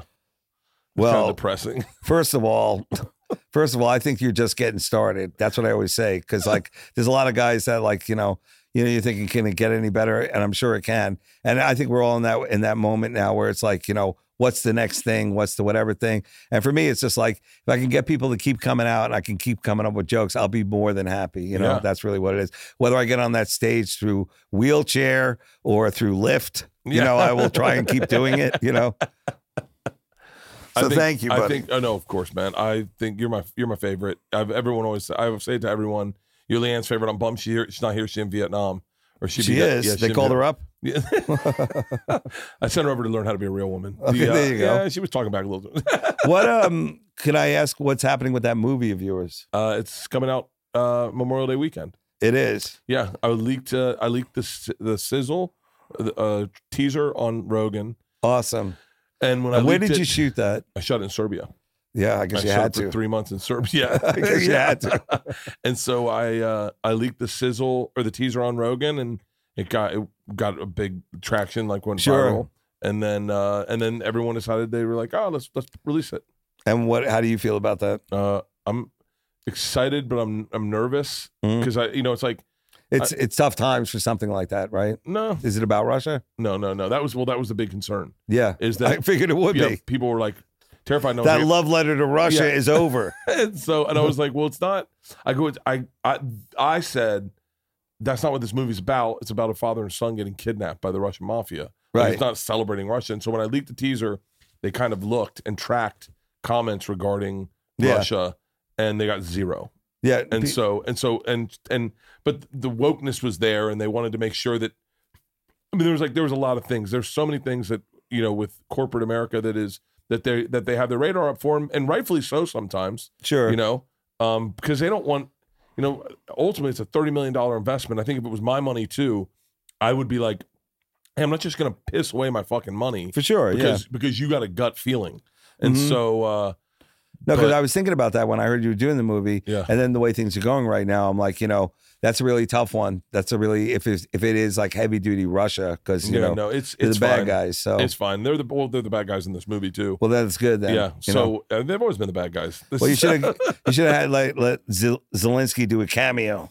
You know, in the Uh, movie, you I know, wish. he's an, he's a comic as Yeah. well. You know, he's a little busy right now, but so I wonder that- if he's still doing spots. that would be funny. It's like, yeah, I was playing the funny bone in Poland in uh, in uh, Krakow. The uh, he he. Uh, well, I was gonna say like, so that's a really cool thing. So this is your first movie, right? my first movie. Where you yeah. saw it, like when Artie Lange, who was another really good friend of mine, when he was doing uh, Dirty Work, right? Oh, yeah. Whatever. It's like you know, I didn't think that movie would come out as well as it did, and that's a great movie. That a I would put that in the top movie. twenty of comedy movies. I Oh, mean, it's yeah. got Norm in it. It's got Don Rickles in it. Am I right? Oh, Yeah. wait. Uh, yeah, Don Rickles was in that Don one as well. Rickles, Chris Farley's in it. Yeah, so there's like a lot of big comedy names of the moment. So that to me is like, you know, that's pretty cool. That like, uh, you know, that was like Artie. Uh, unfortunately, you know, you know, Artie's still going through different things right now. But Yeah. you know, I miss seeing him out on the road. I also miss seeing him, you know, just as a friend. But like seeing him on stage, like he was another He was guy. Like tell his stories were like p- undeniably funny. I mean, like so real. Stern, All these people is like talking about their real, like you know these these boring real stories that happen. And this is like a real like crazy stuff that happened to him. It was like Ar- man, Artie I couldn't stop w- listening and watching. the fucking best. Those are always been the guys I've been drawn to. Is like the Belushis, the Yeah, the fucking Arties, broken- the Uh, broken yeah, and. I, and I, I wonder if it's because I wasn't really broken, but I admired brokenness. right. Does that make sense? Like I, I think like, it's like there's there's definitely a sense of danger and whatever Yeah. to it. You know, I was there's something sexier about being hungover in an airport at 8 a.m. than being with your shit together looking for a paper. I assume it's like with your daughters when they see Machine Gun Kelly, or I'm trying to think of the people He, that they would. he do. lived next door to us. he did. Yeah, he lived next door. He has a good sense of humor. That guy, man. I saw him in a prank show or whatever where they hit him on uh, the Jackass movie. Oh, for real? Wasn't it? Wasn't he Yeah. being the guy being hit in the pool or yeah, something? hit in pool. I was like, that's pretty. You know, for one of those kind of guys, that's pretty fun. Oh, he's from Cleveland. I figure anyone from Cleveland's got to. Sure. Cleveland's one of my favorite comedy towns there is. Hilarities is fucking Yeah, that is a great club. great classic. fucking club. Uh, a great fucking club. It's a classic club, and the crowds there are really they're really cool. Yeah, I love, I love, I love all of Ohio. All of Ohio was always Yes. good to me. What uh on this tour? What are the towns? Because you know, I wanted on the last one. You said you were doing Mississippi. I've never played that We're state. playing, yeah, but I'm playing Mississippi next week, you are. or then two weeks. I'm playing maybe three weeks. Uh, I'm playing Tupelo. Okay, see, I was like, man, I'd love to do that date because I've never played Mississippi. Well, you want to do the Southern run? What? You want to do a Southern? I don't run? think I can do it with my schedule now. I Yeah. probably could go back and forth with the people and Yeah, and- I'll, I dude. but I, that's I, really nice well, of I you. think, I think, I dude. I let me tell you something. but, but I'm like, what? To, what? What are the towns that like you know? What? What are the towns you're looking forward to? Because on fully these loaded, are some different ones from last year, right? yeah, yeah, they're all different. Well, I'm the one I'm looking forward for the most is we're doing Forest Hills. Yes, We're- me too. Yeah, I've never, I've never been to a, a game or any Yeah. of that. I'm not a tennis guy. yeah, that's gonna be great. And then we end at the Gorge. The Gorge is fucking epic. It's one of the most beautiful. Where is places. In Seattle. Hey, can you pull Chris? Can you pull up a Oh, picture of the oh, Gorge? wow! In the city. And no, just outside it overlook. It's a stage at the foothills of a gor- huge gorge, and Gorge Amphitheater. In yeah, it this place is fucking insane. Oh, look at that! Yeah, so we got that wow, how many people can it hold there? Like Um, a hundred thousand. I think a lot, Wow. but uh, See, to me, that would be a rough one because that reminds me of the old, um, uh, what was that tour that they did? uh oddball the Oddball, yeah, where Yeah. it was basically playing fields. You know. twenty seven thousand. But I think we'll we'll just play the we'll just play that infield, which looks like Yes. seating, and Mhm. so yeah, we'll we'll just do like the lo- the. But there'll be plenty of room for fans and protesters. That's what I like. You can set up a picket line. Right that there. place is going to be. I'm Well, that really looks looking, cool. Yeah. and then all the ones in between i, I think i think uh i think i mean we're doing a lot more uh, arenas than we would have Oh, normally really? yeah because we had we had we're doing some baseball parks we're doing some outdoor amphitheaters like this But the But- Wimbledon one, I'm I'm I'm yeah digging that one that's too. going to be a fucking Russ. Meany, we were just talking about him. Russ is Yeah. a great guy, uh, real funny guy. love russ he always invited me to the uh, matches there, and I'm Yeah. like, I'm not going to tennis. He goes, dude, it's like this awesome scene, man. Yeah. I mean, you know, he is a fan of the game, oh but look also at rachel look at rachel the people who do show up, it's like it's like a real who's who of like you know. yeah well i'm hoping to get i'm hoping we go into forest hills and i'm hoping we get a couple like i know i've got a couple people are going to want to come out and did, don't want to be committed to the festival Sure, they want to come out and do guest sets like segura for was sure. like, was like i'm going to come out to one i want to see it i want to and do a spot the surprise is, yeah, and is then what the and crowd I think Rogan said he's interested in maybe awesome. coming out. Yeah. And so those are the ones like these are the ones like this and the Gorge where I go. Like I'm trying to get I I was trying to get Louis to come out and do a guest set at Forest Hills, that would be great but he says he's retiring. Is he really? Uh, he's retiring for a year. Oh, but he just played the He MSG, just did right? MSG, yeah. yeah. And he was like, he was like, I got to take time off. I got to take time off. I was like, okay. Okay. So, uh, but Well, I'll maybe still, he'll come I'll still out. hit You- him out. you I, don't know. I told him just come out, and have a beer with us. Yeah. Like just come out, eat an edible, Louis. Well, it would be. It would be.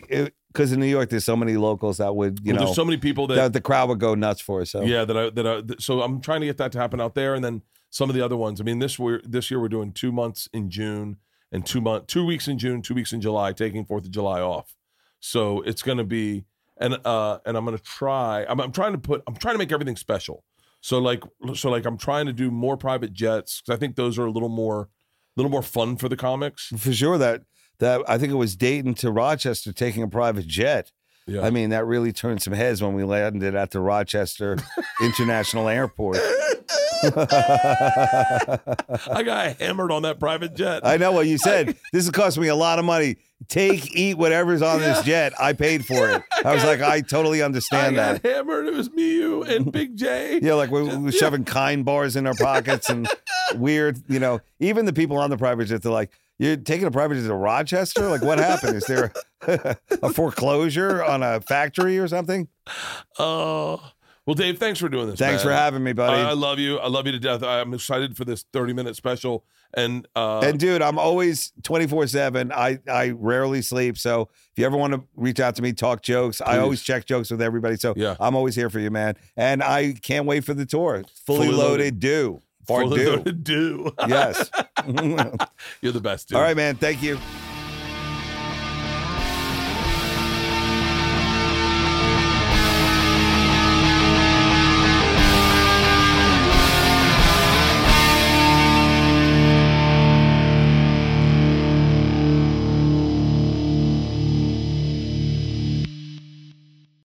This episode was brought to you by The Machine.